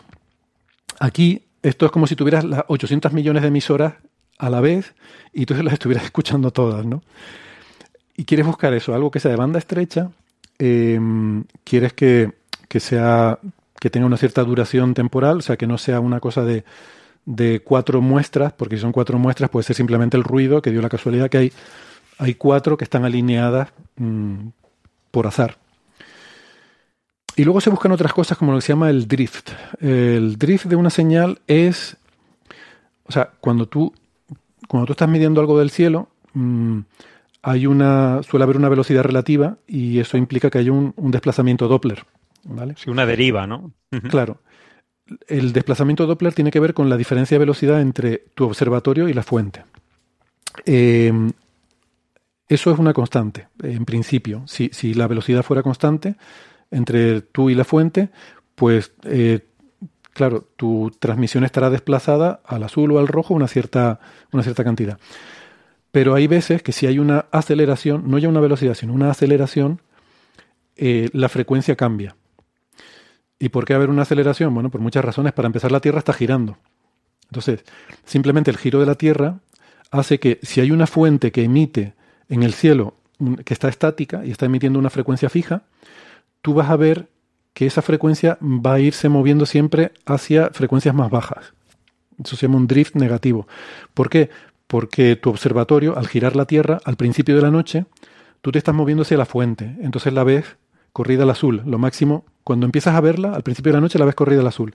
Y luego, según va avanzando la noche, la Tierra va girando, la vas viendo que se va yendo cada vez más al rojo, hasta que llega un momento que tu movimiento es perpendicular a la dirección a la fuente, entonces ya no hay corrimiento al rojo. Entonces la ves en su frecuencia real, y luego la Tierra sigue, sigue, sigue, sigue rotando, y al final de la noche la ves mm, corrida al rojo porque tú te vas alejando de la fuente. O sea que desde el principio de la noche al final de la noche hay un movimiento desde el azul al rojo de la fuente. Eso se llama un drift negativo, que es eh, el drift negativo es lo natural que produce la rotación de la Tierra. ¿Vale? Luego sobre eso puede haber superpuesta otra aceleración. Por ejemplo, si, si esa fuente está en un planeta, el movimiento de rotación y el movimiento orbital del planeta eh, produce también un drift que ahí puede ser positivo o negativo dependiendo de cómo sean las condiciones. ¿no? Em, entonces, bueno, se busca eso. ¿Por qué? Porque si, si la señal no tiene drift, o es una otra casualidad cósmica tremenda que justo se está moviendo igual que la rotación terrestre, o, más probable, las señales de la Tierra. Es una interferencia. Em, claro, y, todo esto es importante ¿por qué? porque el, el, problema es la interferencia. O sea, eh, lo difícil no es detectar señales. Mm, a veces la gente se piensa, no, es que no detectamos señales. No, no, detectamos millones de señales por segundo. El problema es filtrar todas las que son terrestres, todas las que son naturales y quedarte solo con las de aliens. Eso es lo que no sabemos hacer hasta ahora. Eh, comentábamos, Carlos, en el almuerzo que eh, yo creo que la gente tiene la percepción de que SETI at Home no detectó ninguna señal. Bueno, no detectó nada. No, no. SETI at Home detectó miles de millones de señales hay miles de millones de señales que están ahí y que no se, no se han podido analizar porque tampoco tienen, la gente que trabaja en esto, tampoco tienen gente para mirarlas, ¿no? Claro, ¿qué, haces? No las puedes mirar una a una. Claro. De hecho, SETI at Home estaba llevado por tres o cuatro personas. Eh, yo conozco al, que era el director de SETI at Home, que se jubiló el año pasado de la Universidad de Berkeley, se llama Eric Corpela, y se jubiló y bueno, el, eh, y de hecho el año anterior terminaron el proyecto. Y dicen que bueno, que ellos apenas daban abasto para mantenerlo funcionando, pero no digamos para analizar nada de lo que sacaban. Hay miles de millones de señales ahí guardadas y que probablemente son todas radio, interferencia de radiofrecuencia. Estos datos que ha, estado analizando este grupo, el chico este, estos 480 horas de 820 estrellas, ya han sido analizados antes con TurboSeti, que usando estos criterios y alguno más, ha detectado bueno, hay, ha habido dos análisis, en uno 29 millones y en otro 35 millones de señales. ¿Vale? O sea que cuando ven en los medios de comunicación que un estudiante aplica una red neuronal y encuentra ocho señales, bueno, si la red neuronal se encontrarán 30 millones. ¿Vale? O sea, el, mérito no es encontrar ocho señales. Claro. filtrar, El mérito del trabajo, de hecho, que eh, me parece más interesante, es que reduce en dos órdenes de magnitud el número de señales que había encontrado Turbosetti se queda con 40.000. No, con... Eso no son dos órdenes de magnitud, serían 400.000. Bueno, no lo sé. En el abstract dice que disminuye dos órdenes de magnitud las señales detectadas, pero luego dice que se queda con 40.000. Ah, vale. Sí, porque una cosa son las que selecciona el... Es que aquí hay varios filtros. Están las que selecciona la red neuronal, luego ellos descartan otras eh, porque... Mm, bueno, luego les cuento más detalles. Pero, y luego de las que les quedan, que son 3.000, las analiza a ojo y de esas que analiza a ojo se queda solo con 8. ¿Vale? O sea que la red neuronal al final tampoco es tan buena, porque al final el humano se ha quedado con ocho señales interesantes de las cientos de miles que, que seleccionó la red neuronal, ¿no? Eh, ¿Qué pasa? Que ellos, mm, como digo, eh, inicialmente la red neuronal encuentra cientos de miles de señales. Eh, de esas señales ellos estuvieron haciendo estadística y vieron que había muchas de ellas que estaban en las mismas frecuencias y son bandas que consideran que están más contaminadas eh, y entonces lo que han hecho es quitar esas bandas directamente. Por ejemplo, una de ellas es la de GPS, que esa parece obvio, es un obvio para quitar. Em, claro, esto es un, observatorio en Australia, en mitad del desierto, que supone que está muy alejado, muy remoto, un sitio muy recóndito, libre de toda contaminación, pero aún así está todo lleno de interferencia humana. Tú imagínate, has construido una antena con la que pretendes detectar una señal de otra estrella a años luz de aquí.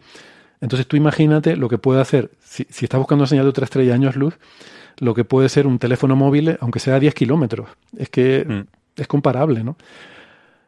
y luego hay cosas que no te puedes quitar, los satélites no te los puedes quitar. Da igual donde, donde esté tu observatorio. Y los GPS y los Starlink y ahora... sí, ahora, ahora es peor. Eso va a ser terrible. Entonces, bueno, hay una serie de bandas que están muy contaminadas y entonces dice, bueno, estas no las quitamos. Claro, también podría ser que una de esas bandas estuviera petada de señales de aliens diciendo que estamos aquí, estamos aquí y están petando esa banda. Pues las quitamos. es triste, pero es así. Eh, estamos buscando... No, mejor nos, quitamos los aliens pesados y ya está. Eso también es verdad. Solo, faltaba ya. Bastantes pesados hay en la Tierra como para que para que vengan de fuera. Pues sí, igual está bien pensado. Pero ya salían mala suerte que hubieran petado la misma frecuencia que estamos petando nosotros. También. No, no, pero es que no es la misma. O sea, bueno, la, GPS es una que es obvia, pero hay muchas otras bandas que han quitado porque es que hay muchas señales allí. Entonces ellos asumen que como hay tantas señales, debe ser que están muy contaminadas de interferencia humana. Pero es una suposición. Lo mismo es el canal de spam de los aliens. Dice, bueno, todo el spam va por aquí. Es el Twitter, es el Twitter de los aliens. Yo qué sé.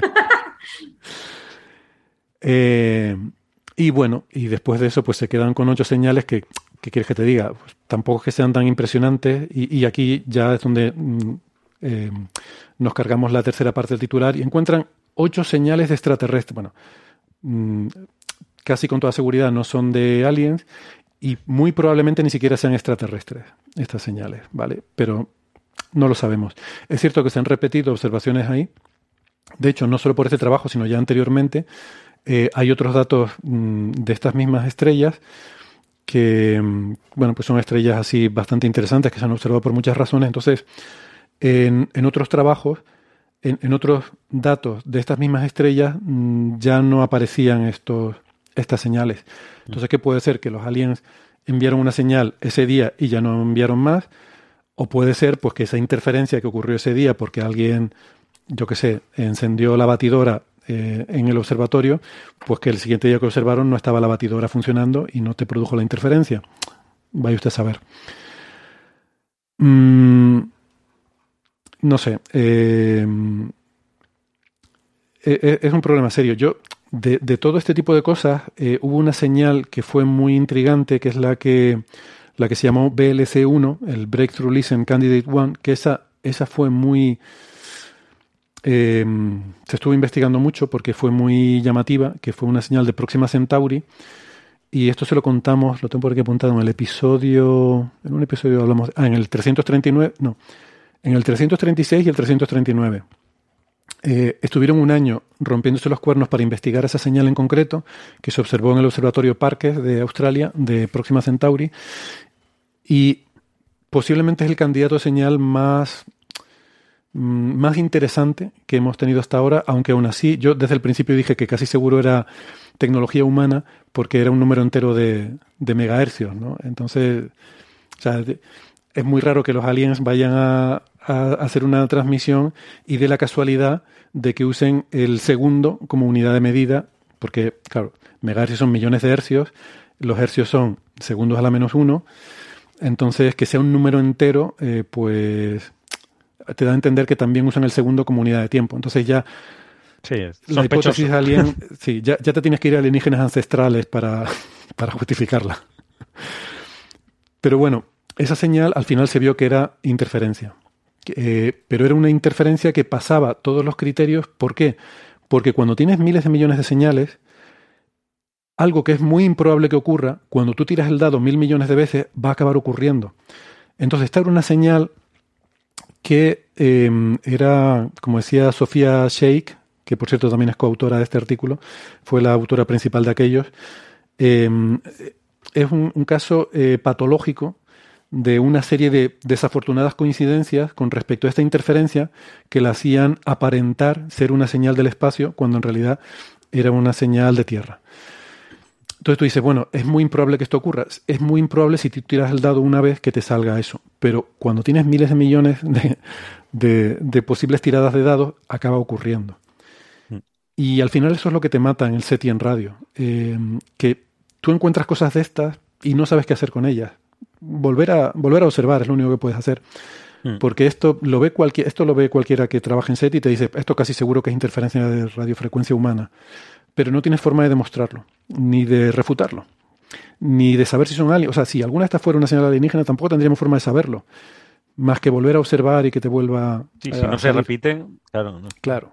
De manera. Entonces, este es el gran problema. Por eso, o nos vamos a la Luna a hacer esto, o como dice, he oído muchas veces a Jill Tarter decir que, eh, o sea, el, futuro de SETI en radio tiene que ser con observaciones simultáneas desde dos observatorios. Claro.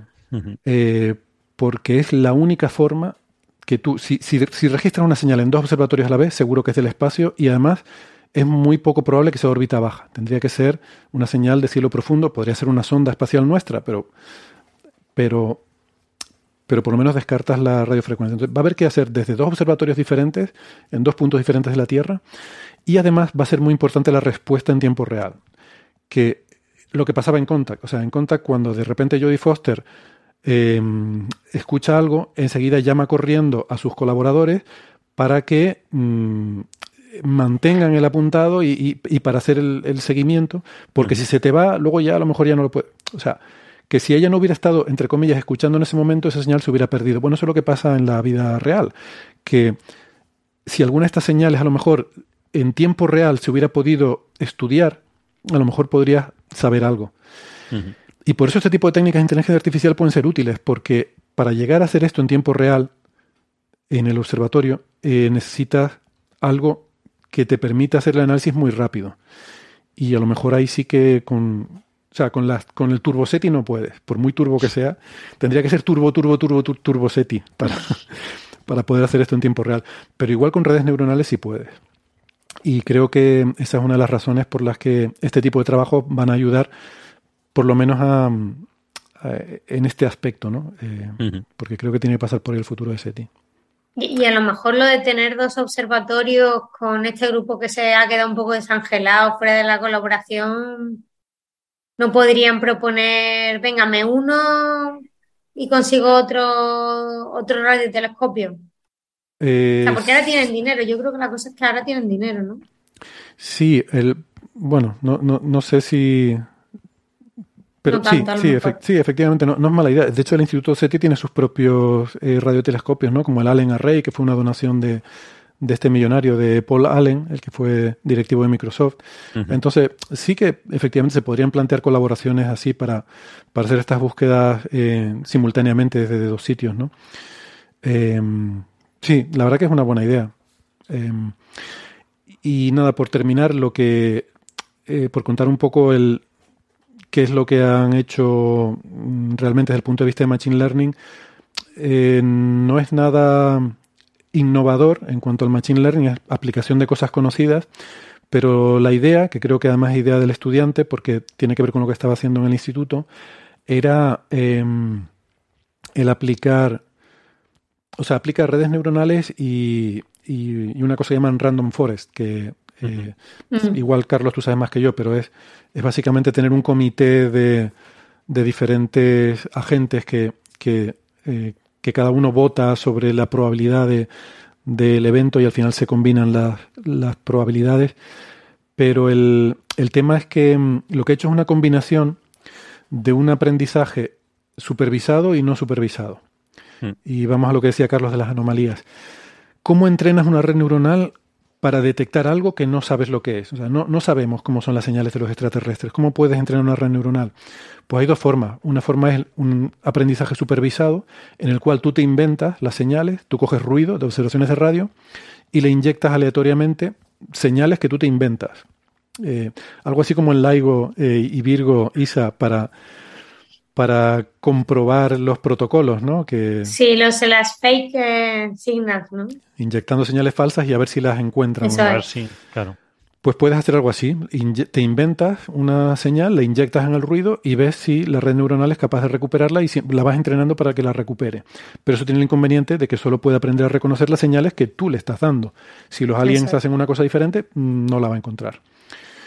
Y por otra parte está la técnica no supervisada, que lo que hace es que tú le vas dando datos y va aprendiendo cómo son los datos normales. Y entonces lo que hace es buscar anomalías. Eh, o sea, cuando encuentra algo que no se parece a, los, a la mayoría de los datos, te saca una banderita y dice, uy, esto es raro. ¿Vale? Entonces esas dos técnicas, cada una tiene sus ventajas y sus inconvenientes. Lo que he hecho él es combinarlas las dos eh, de una forma en la que entrena una y luego usa esos pesos con la otra y le mete el aprendizaje no supervisado con los pesos de la que ya venía con el aprendizaje supervisado y va alternando así un tipo de aprendizaje y otro y bueno, de una forma un poco artesanal. Hmm. Bueno, es como todo, en Machine Learning no hay ninguna fórmula que te diga esta es la, arquitectura, desgraciadamente, pues sería maravilloso. Pero hay hmm. que hacer ensayo y error, hay que ir probando, meter más capas, una parte supervisada, detectas demasiado, le pones el Machine Learning clásico, que también nunca hay que olvidarlo, que es estadística básica, y un Random Forest es esto, es un clasificador aleatorio, entonces, pero y entonces la mezcla de los dos puede darte la mejor solución, pero nunca se, nunca se sabe hasta que no se prueba. O sea, estas son cosas muy, muy experimentales, ¿no? Entre otras cosas, porque la, en temas de Machine Learning te das cuenta de que mucha gente usa redes muy sofisticadas, convolucionales, etcétera, etcétera. La base matemática todavía no la conocemos. Es decir, eh, funcionan y las usamos y hay coches que funcionan gracias a que detectan señales y, y que parece que conducen solos, aunque no sea demasiado certero, y no sabemos por qué. O sea, es decir, la base matemática viene a demostrarse después. Hay, hay técnicas de Machine Learning de hace unos años, porque esto, Machine Learning es muy, Deep Learning, digamos, la, parte de redes neuronales ha tenido sus inviernos y sus primaveras. Ahora estamos en una primavera muy floreciente y que está muy de moda, pero eh, no siempre, o sea, siempre, hace unos años, hace cuatro o cinco años, se ha usado cosas en redes de, de visión de por ordenador, que es uno de los campos más, más, eh, que más resultados están dando y que no sabíamos por qué funcionaban las cosas. Y luego ves el artículo matemático, que son 20 páginas, que no dificilísimo de entender, y dice, ah, no, pues usábamos esta técnica pues por, por esto. Es un, es un, poco, la matemática es muchísimo más costosa. Es decir, eh, pero eh, muchas veces el ensayo de error nos lleva a unos resultados que luego encontraremos la base matemática. Sí, bueno, yo, ahí yo creo por ejemplo, yo mucho de matemática aplicada, ¿no? Y lo mío no está tocando todavía el Machine Learning, aunque me encantaría aprender más y yo soy de la que quiere mirar la caja negra.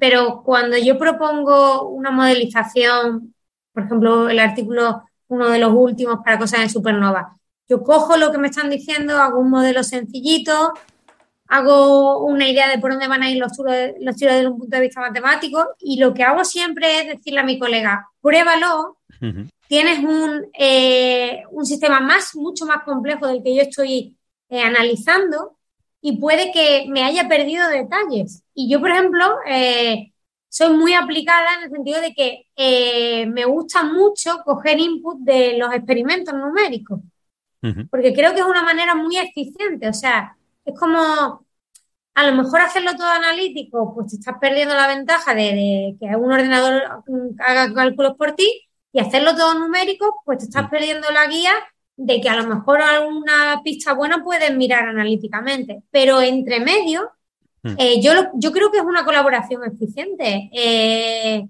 sea, no lo veo como una limitación o oh, la máquina sabe más que yo. No, la máquina sabe hacer cosas muy rápido y yo sé hacer otras cosas. Y, y cuando tenemos una complejidad muy grande de un sistema, pues quedarte a medio camino y dejar que la otra, la otra parte te eche una mano, no lo veo nada mal, vamos. Sí, yo no sé hasta qué punto todo, o sea, hay, cosas, y, a mí me resulta súper sorprendente, hay cosas de Machine Learning, de inteligencia artificial, que se han podido formalizar matemáticamente con teoremas, eh, y me mm. parece increíble, mm, pero tampoco creo que todo sea susceptible de ser formalizable eh, en términos de teoremas que, que demuestren porque o sea, la gracia de mucho de, de, esto del Machine Learning es que a veces está basado en cosas que, que son un poco de, no sé, es como ajustar, ¿no? O sea, yo hago un, mm. ajuste por mínimos cuadrados y bueno, sí, tengo algunos teoremas que me garantizan algunas propiedades, pero hay algo de indeterminismo inherente en todo esto. Yo te diría, Héctor, que hay mucha no, no linealidad. Claro. Sí. Y entonces, las matemáticas por ejemplo, yo que sé, análisis de estabilidad o muchas cosas, tú la parte lineal la puedes controlar mejor o la puedes entender mejor, pero la parte no lineal es tan delicada, es mm. tan difícil de tratar que muchas veces lo que dice es, bueno, voy a tener un control más o menos de la parte lineal y voy a dejar que, el ruido numérico me actúe como perturbación no lineal y que los números jueguen un poquito, ¿no? Eh, no, sé yo, o sea, no sé si diría no determinista, pero con no lineal ya sería suficiente para tener poca capacidad de predicción a veces. ¿no? Claro. Sí, sí. Es que lo es en, el sentido de, no en el sentido filosófico de no determinista, sino en el sentido de que hay una sensibilidad muy fuerte a las condiciones iniciales, ¿no? lo que se llama como un sistema es caótico, pues por eso, esos sistemas no lineales muy, muy acoplados muestran ese tipo de comportamientos. Y mm, no sé si es tanto el caso aquí, pero eh, bueno, que, por la forma en la que funciona, o sea, que es, es bastante diferente de las matemáticas mm, de toda la vida. Eh, o sea, que se parece más quizás a, ajustar parámetros a un modelo. Al fin y al cabo, un entrenamiento, un backpropagation, una retropropagación, que es uno, de los algoritmos clásicos para, para, entrenar una red neuronal, al final viene siendo un ajuste. Eh, es ajustar los pesos, lo que pasa es que tienes un número enormemente grande de parámetros libres que son los pesos, a ajustar a un número también enormemente grande de, entradas y salidas. Y seguramente hay muchos, muchas soluciones posibles eh, que mm. son equivalentes en cuanto a... Que son muy buenas todas, ¿no? Que son muy buenas todas y no puedes distinguir una de otra, pero sin embargo los pesos individuales son diferentes. O sea, tienes diferentes valores de los pesos, pero al final consigues más o menos el mismo efecto global final porque no, no buscas una solución exacta, sino buscas una buena representación de algo. En fin, que no sé, yo, yo, alucino todavía con que haya gente, matemáticos de estos que hacen teoremas eh, sobre cosas de Machine Learning y que, y que obtengan resultados, ¿no? Pero dudo mucho que todo, todo resultado de Machine Learning sea demostrable eh, con un teorema. Mm. También una de las cosas que pasa muchas veces en matemáticas es que queremos un rigor absoluto, ¿no? Entonces, eh, recuerdo cuando empecé a hacer cosas de numérico eh, y a lo mejor pues yo metí ahí 30 ecuaciones mínimo, eh, muy acopladas entre sí, con restricciones además, luego tienes que ver si las restricciones se satisfacen mejor o peor, tal y cual.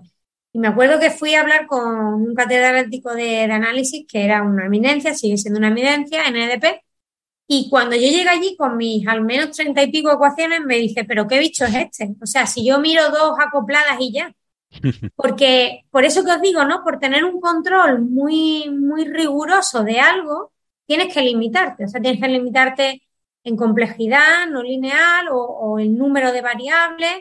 Y claro, aquí justamente es lo contrario. Es como, bueno, échale y, y deja que interaccionen todo lo que quieras aunque sean neuronas sencillas, pero interaccionan de manera muy compleja y, mucho, muchas cantidades, ¿no? Entonces yo diría, no sé si se va a poder hacer, porque no, no diría, no sé si lo veo difícil o fácil, diría que habría que mirar desde, desde otro punto de vista esas matemáticas. Mm. Sí, eh, seguramente. Seguramente es como dices. Bueno, eh, pues si les parece, voy a hacer una cosa que no se ha hecho nunca en este programa. Es una cosa innovadora, revolucionaria, que es un tema que nos quedaba de física solar, lo vamos a dejar para el próximo episodio. Ah, bueno. vale, vale. Esto no ha pasado nunca, es una, gran sorpresa. Como lo llevas tú, el tema, el, digo, el episodio y el tema también. Sí, por eso. Claro. bien. A ver, la razón es que normalmente lo suelo traer yo y no me atrevo nunca a quitarle el tema a algún invitado, pero, pero los, tú puedes. Los míos sí, los míos están de relleno además, así que Vamos con la sección más divertida, venga. Venga. Aquí comienza Señales, señales, señales. De los oyentes, de los oyentes, de los oyentes.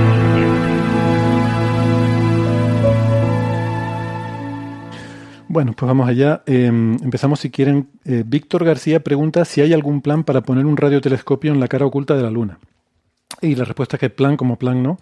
Ideas se han propuesto muchas. Em, y, de hecho, bueno, hay mucha gente que piensa que es lo que habría que hacer, pero claro, eso, eso es muy costoso, muy complicado. Eh, ¿Qué haces? ¿Te llevas los materiales desde la Tierra o, montas una cierta capacidad industrial en la Luna y, fabricas allí lo que necesitas?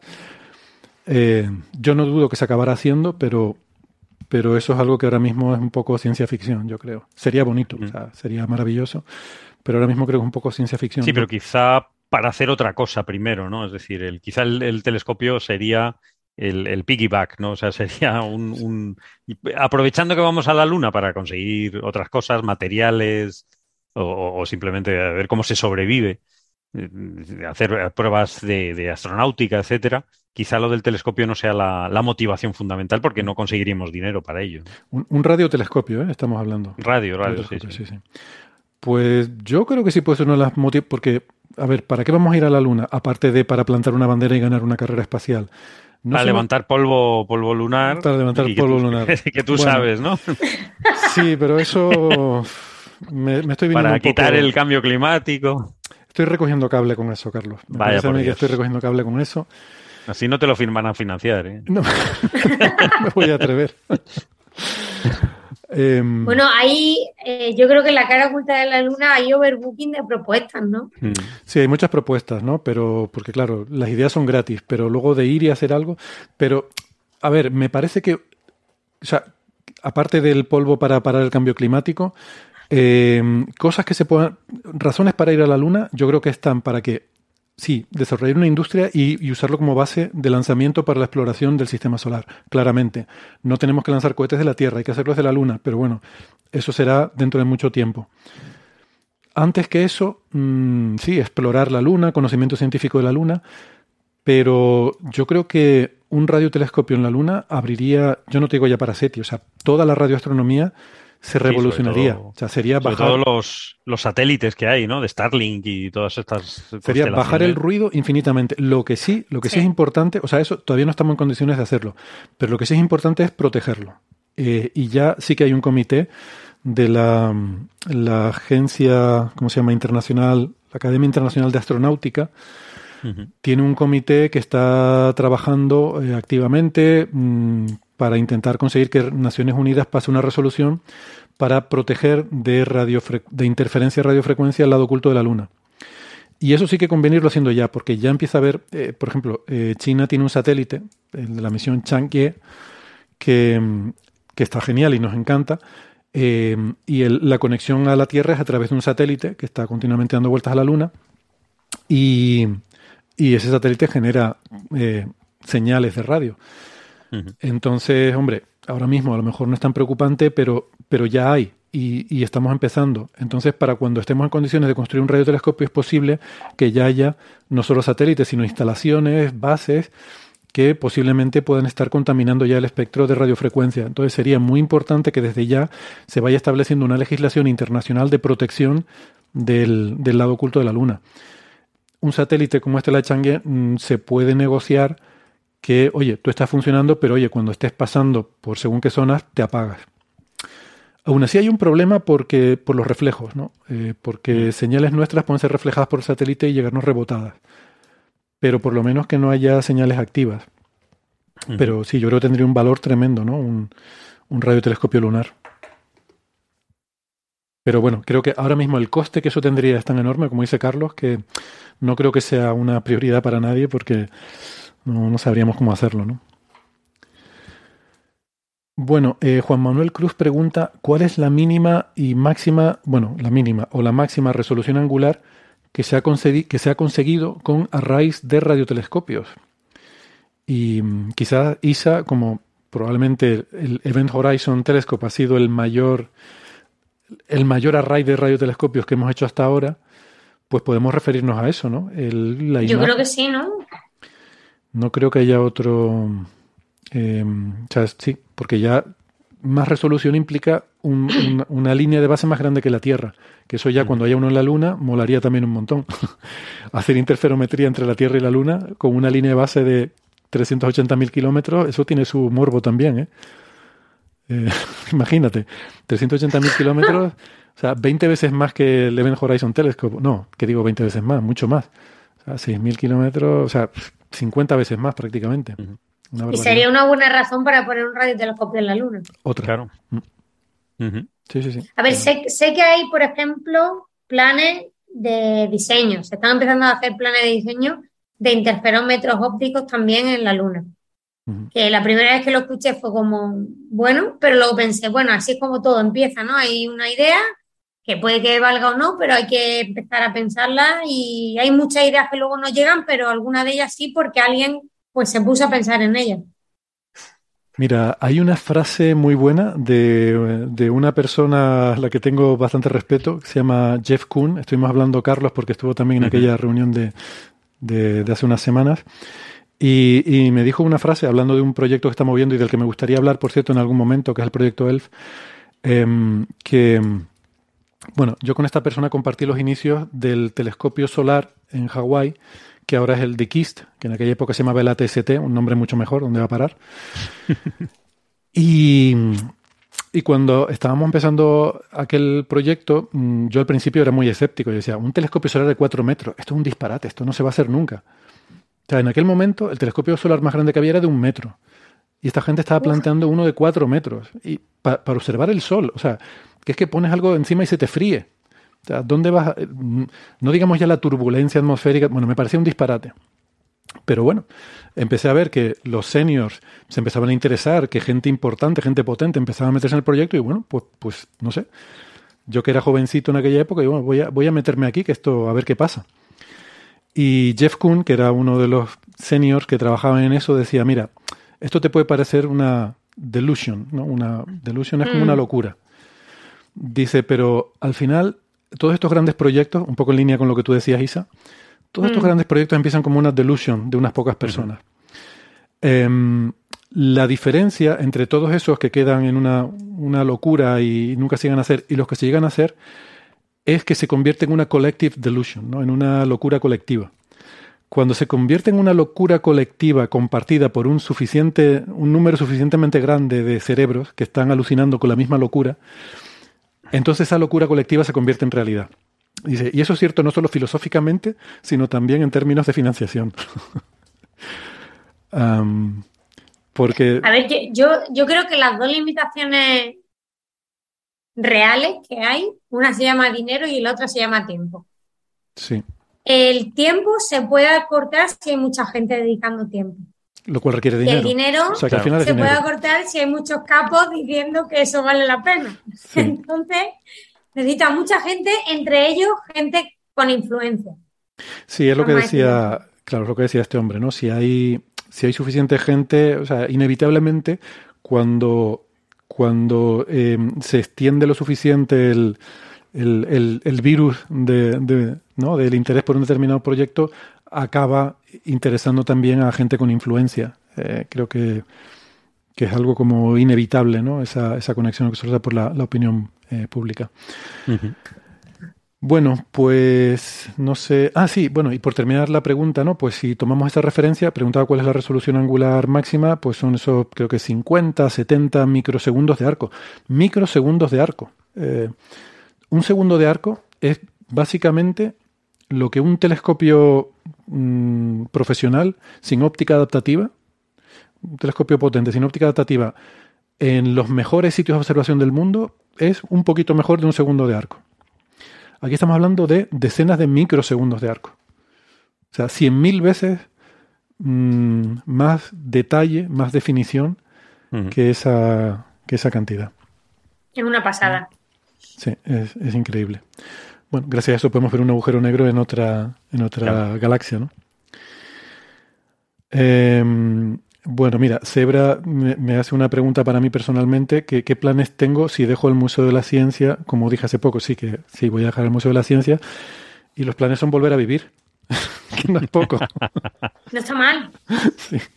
No, lo que quiero es ser eh, investigador a, tiempo completo. Eh, y, hacer divulgación también, pero en los ratos libres, como, como hacía antes de, de estar en el museo, porque es, eh, pensaba que eh, con el puesto en el museo podría ser mucha más divulgación, pero había calibrado mal el tipo de trabajo que es. ¿no? Al final es un trabajo de gestión, de dirección, de sobre todo gestión de personas, eh, que, está bien, pero a mí personalmente no es lo que más me motiva, ¿no? Y preferiría estar dedicando más tiempo a investigación y eso es un poco lo que espero hacer. Gracias por el interés, Zebra. y espero también que eso me deje más tiempo para, para Coffee Break. Y nada, eh, pues que ya Isa se tiene que ir, así que creo que lo podemos eh, ir dejando por aquí. ¿Cuándo creéis, pregunta Jesús Fernando, que tendremos capacidad tecnológica para hacer con el visible lo que hacemos con la radio? Uf, esa es una muy buena pregunta y no tengo ni idea. Eso que dijimos de, poder ver, poder muestrear la onda. O sea, en radio implica medir miles de millones de veces por segundo. En el visible, pues estaríamos hablando de más de billones de veces por segundo. Eh, no sé. Ahora mismo creo que hay cámaras que van a, a nanosegundos, pero más que eso, no sé. ¿Cuándo podríamos? No sé, a lo mejor dentro de un siglo, es que no tengo ni idea. Pero sí, es tecnología, es, tener una capacidad tecnológica para, para poder detectar y leer la detección de, no, es un problema físico, ¿no? Nuestras cámaras, o sea, llega el fotón, el fotón choca con el semiconductor, silicio típicamente, arranca un electrón, y lo que tenemos luego es que con un voltaje, acumular suficientes electrones, que eso es parte del problema también, tiene que haber muchos electrones porque si no eh, tienes mucho ruido, y luego leerlos, o sea, sacar esos electrones de ahí y que llevarlos a un sitio donde generen un voltaje que al final, al final nosotros solo medimos voltaje. Entonces, bueno, es, una cuestión tecnológica electrónica, eh, pero ni idea. No he seguido mucho tampoco el, la evolución en cuánto de rápido son las cámaras y cuánto de rápido van evolucionando, así que, así que ni idea. Bueno, eh, lo dicho, vamos terminando, quizás se tiene que ir. ah, por cierto, la semana que viene es un poco rara porque no sé, eh, voy adelantando ya, no sé si tendremos el, el directo y no sé si lo tendremos a esta hora. Entonces, es posible o bien que cambiemos la hora o bien que hagamos un programa normal, o bien que, mm, hagamos una grabación y aquí lo que pongamos sea un, a, la misma hora, pero que pongamos una premiere, entonces se vería como si fuera un episodio, pero no se podría interactuar. Sería una especie de falso directo. No lo tengo muy claro y es porque yo la semana que viene no voy a estar. Estoy precisamente hablando de SETI. Eh, estoy dando un seminario en otra de las universidades en Estados Unidos que tiene un programa SETI, te lo comentaba Carlos, en, que es la, estatal de Pensilvania, Pennsylvania State, tiene un, programa SETI. Ahí está eh, nuestro amigo Jason Wright, Carlos, que hemos... Él es el que ha montado prácticamente todo ese tinglado allí. Y nada, me han invitado a hablar de cosas de, de satélites, órbitas geosíncronas y estas cosas. No de radio, que es lo que hemos hablado hoy, sino de, de, las cosas que a mí me divierten más, como buscar cosas en los exoplanetas. ¿no? Y, es, coincide con la hora de la grabación habitual, porque claro, es en la mañana de, ellos y por la diferencia horaria eh, viene coincidiendo aquí, así que pues no sé, ya pensaremos lo que hacemos. Eh, bueno, yo si no se hace programa me dedicaré a ver si en las fallas de Valencia aparece el podcast o no. que nos van a pegar fuego. que Claro, eso a ver si nos queman. bueno, podríais ser, eh, podríamos ser el minuto indultado. habría que hacer, habría que hacer algo, ¿no? habría que hacer ahí un monigote de eso o algo, ¿no? Eso es mucho trabajo. Eso Sería un honor, sería un honor. Aunque nos quemen. Cuando haga una IA, cuando haga una, inteligencia artificial que haga, que tú le, digas una cosa y te haga el modelo 3D y que luego se pueda imprimir con impresora 3D, podríamos hacer uno de Coffee Break, ¿vale? Y lo llevamos ahí a quemarlo. ¿Qué tamaño tiene que ser? ¿Puede ser así? ¿Puede, ser una cosa así? Hay de todos los tamaños. Hay ninots súper chiquititos y otros de 20 metros. Ah, pues a lo mejor podemos hacer uno pequeño, como una impresora 3D y mandarlo y que lo quemen allí, yo qué sé. Bueno, o incluso que aparezcamos. Eh, en las fallas pueden aparecer. Y que nos quemen. en, en, Sagunto, y lo lanzo porque me hace mucha ilusión, hay una falla que en la falla infantil va de los números reales. Ah, ah ostras, qué bueno y entonces, bueno, en mí, el pueblo donde vivo, y nos pidieron ayuda a un montón de gente. Y yo qué sé, yo creo que es, que es muy chulo. Al final es una manera de conectar la sociedad y si la ciencia está mm. ahí, creo que es un territorio conquistado, bien conquistado, ¿no? Buen sitio, Pero más que los reales, que eso es como demasiado mundano, yo habría propuesto los imaginarios, ¿no? ¿Qué cosa más bonita es infantil, es infantil. Precisamente, ¿quién tiene más imaginación? ¿Quién tiene más imaginación que los niños? O sea, tú, imagínate números, y seguro que se inventan números que, no existen. Ya te digo yo. Pues mira, Mira, mira, me hagas convencido. A ver hasta dónde llegan, porque, porque no, no lo he visto, o sea, sé que va a ser de números reales, pero tiraré alguna fotilla y le enviaré por ahí por ah, redes sociales para el año que viene, venga. Pues nada, lo dicho eso, que les decía entonces que para los que quieren seguir el directo, que no sabemos si estaremos, que nos sigan en redes sociales, que los días antes pues ya comentaremos al final qué va a pasar. Así que síganos en redes sociales. Si no nos siguen en redes sociales se pierden estas cosas y muchas más. Síganos en Twitter y en Facebook y, y, en Instagram y, y, donde sea, donde estemos, que yo ni sé ya. Bueno, un abrazo. Carlos, Isa, un placer. Gracias, Chao, Un placer. Un placer. Gracias, amigos, por escucharnos. Hasta la semana que viene. Hasta luego.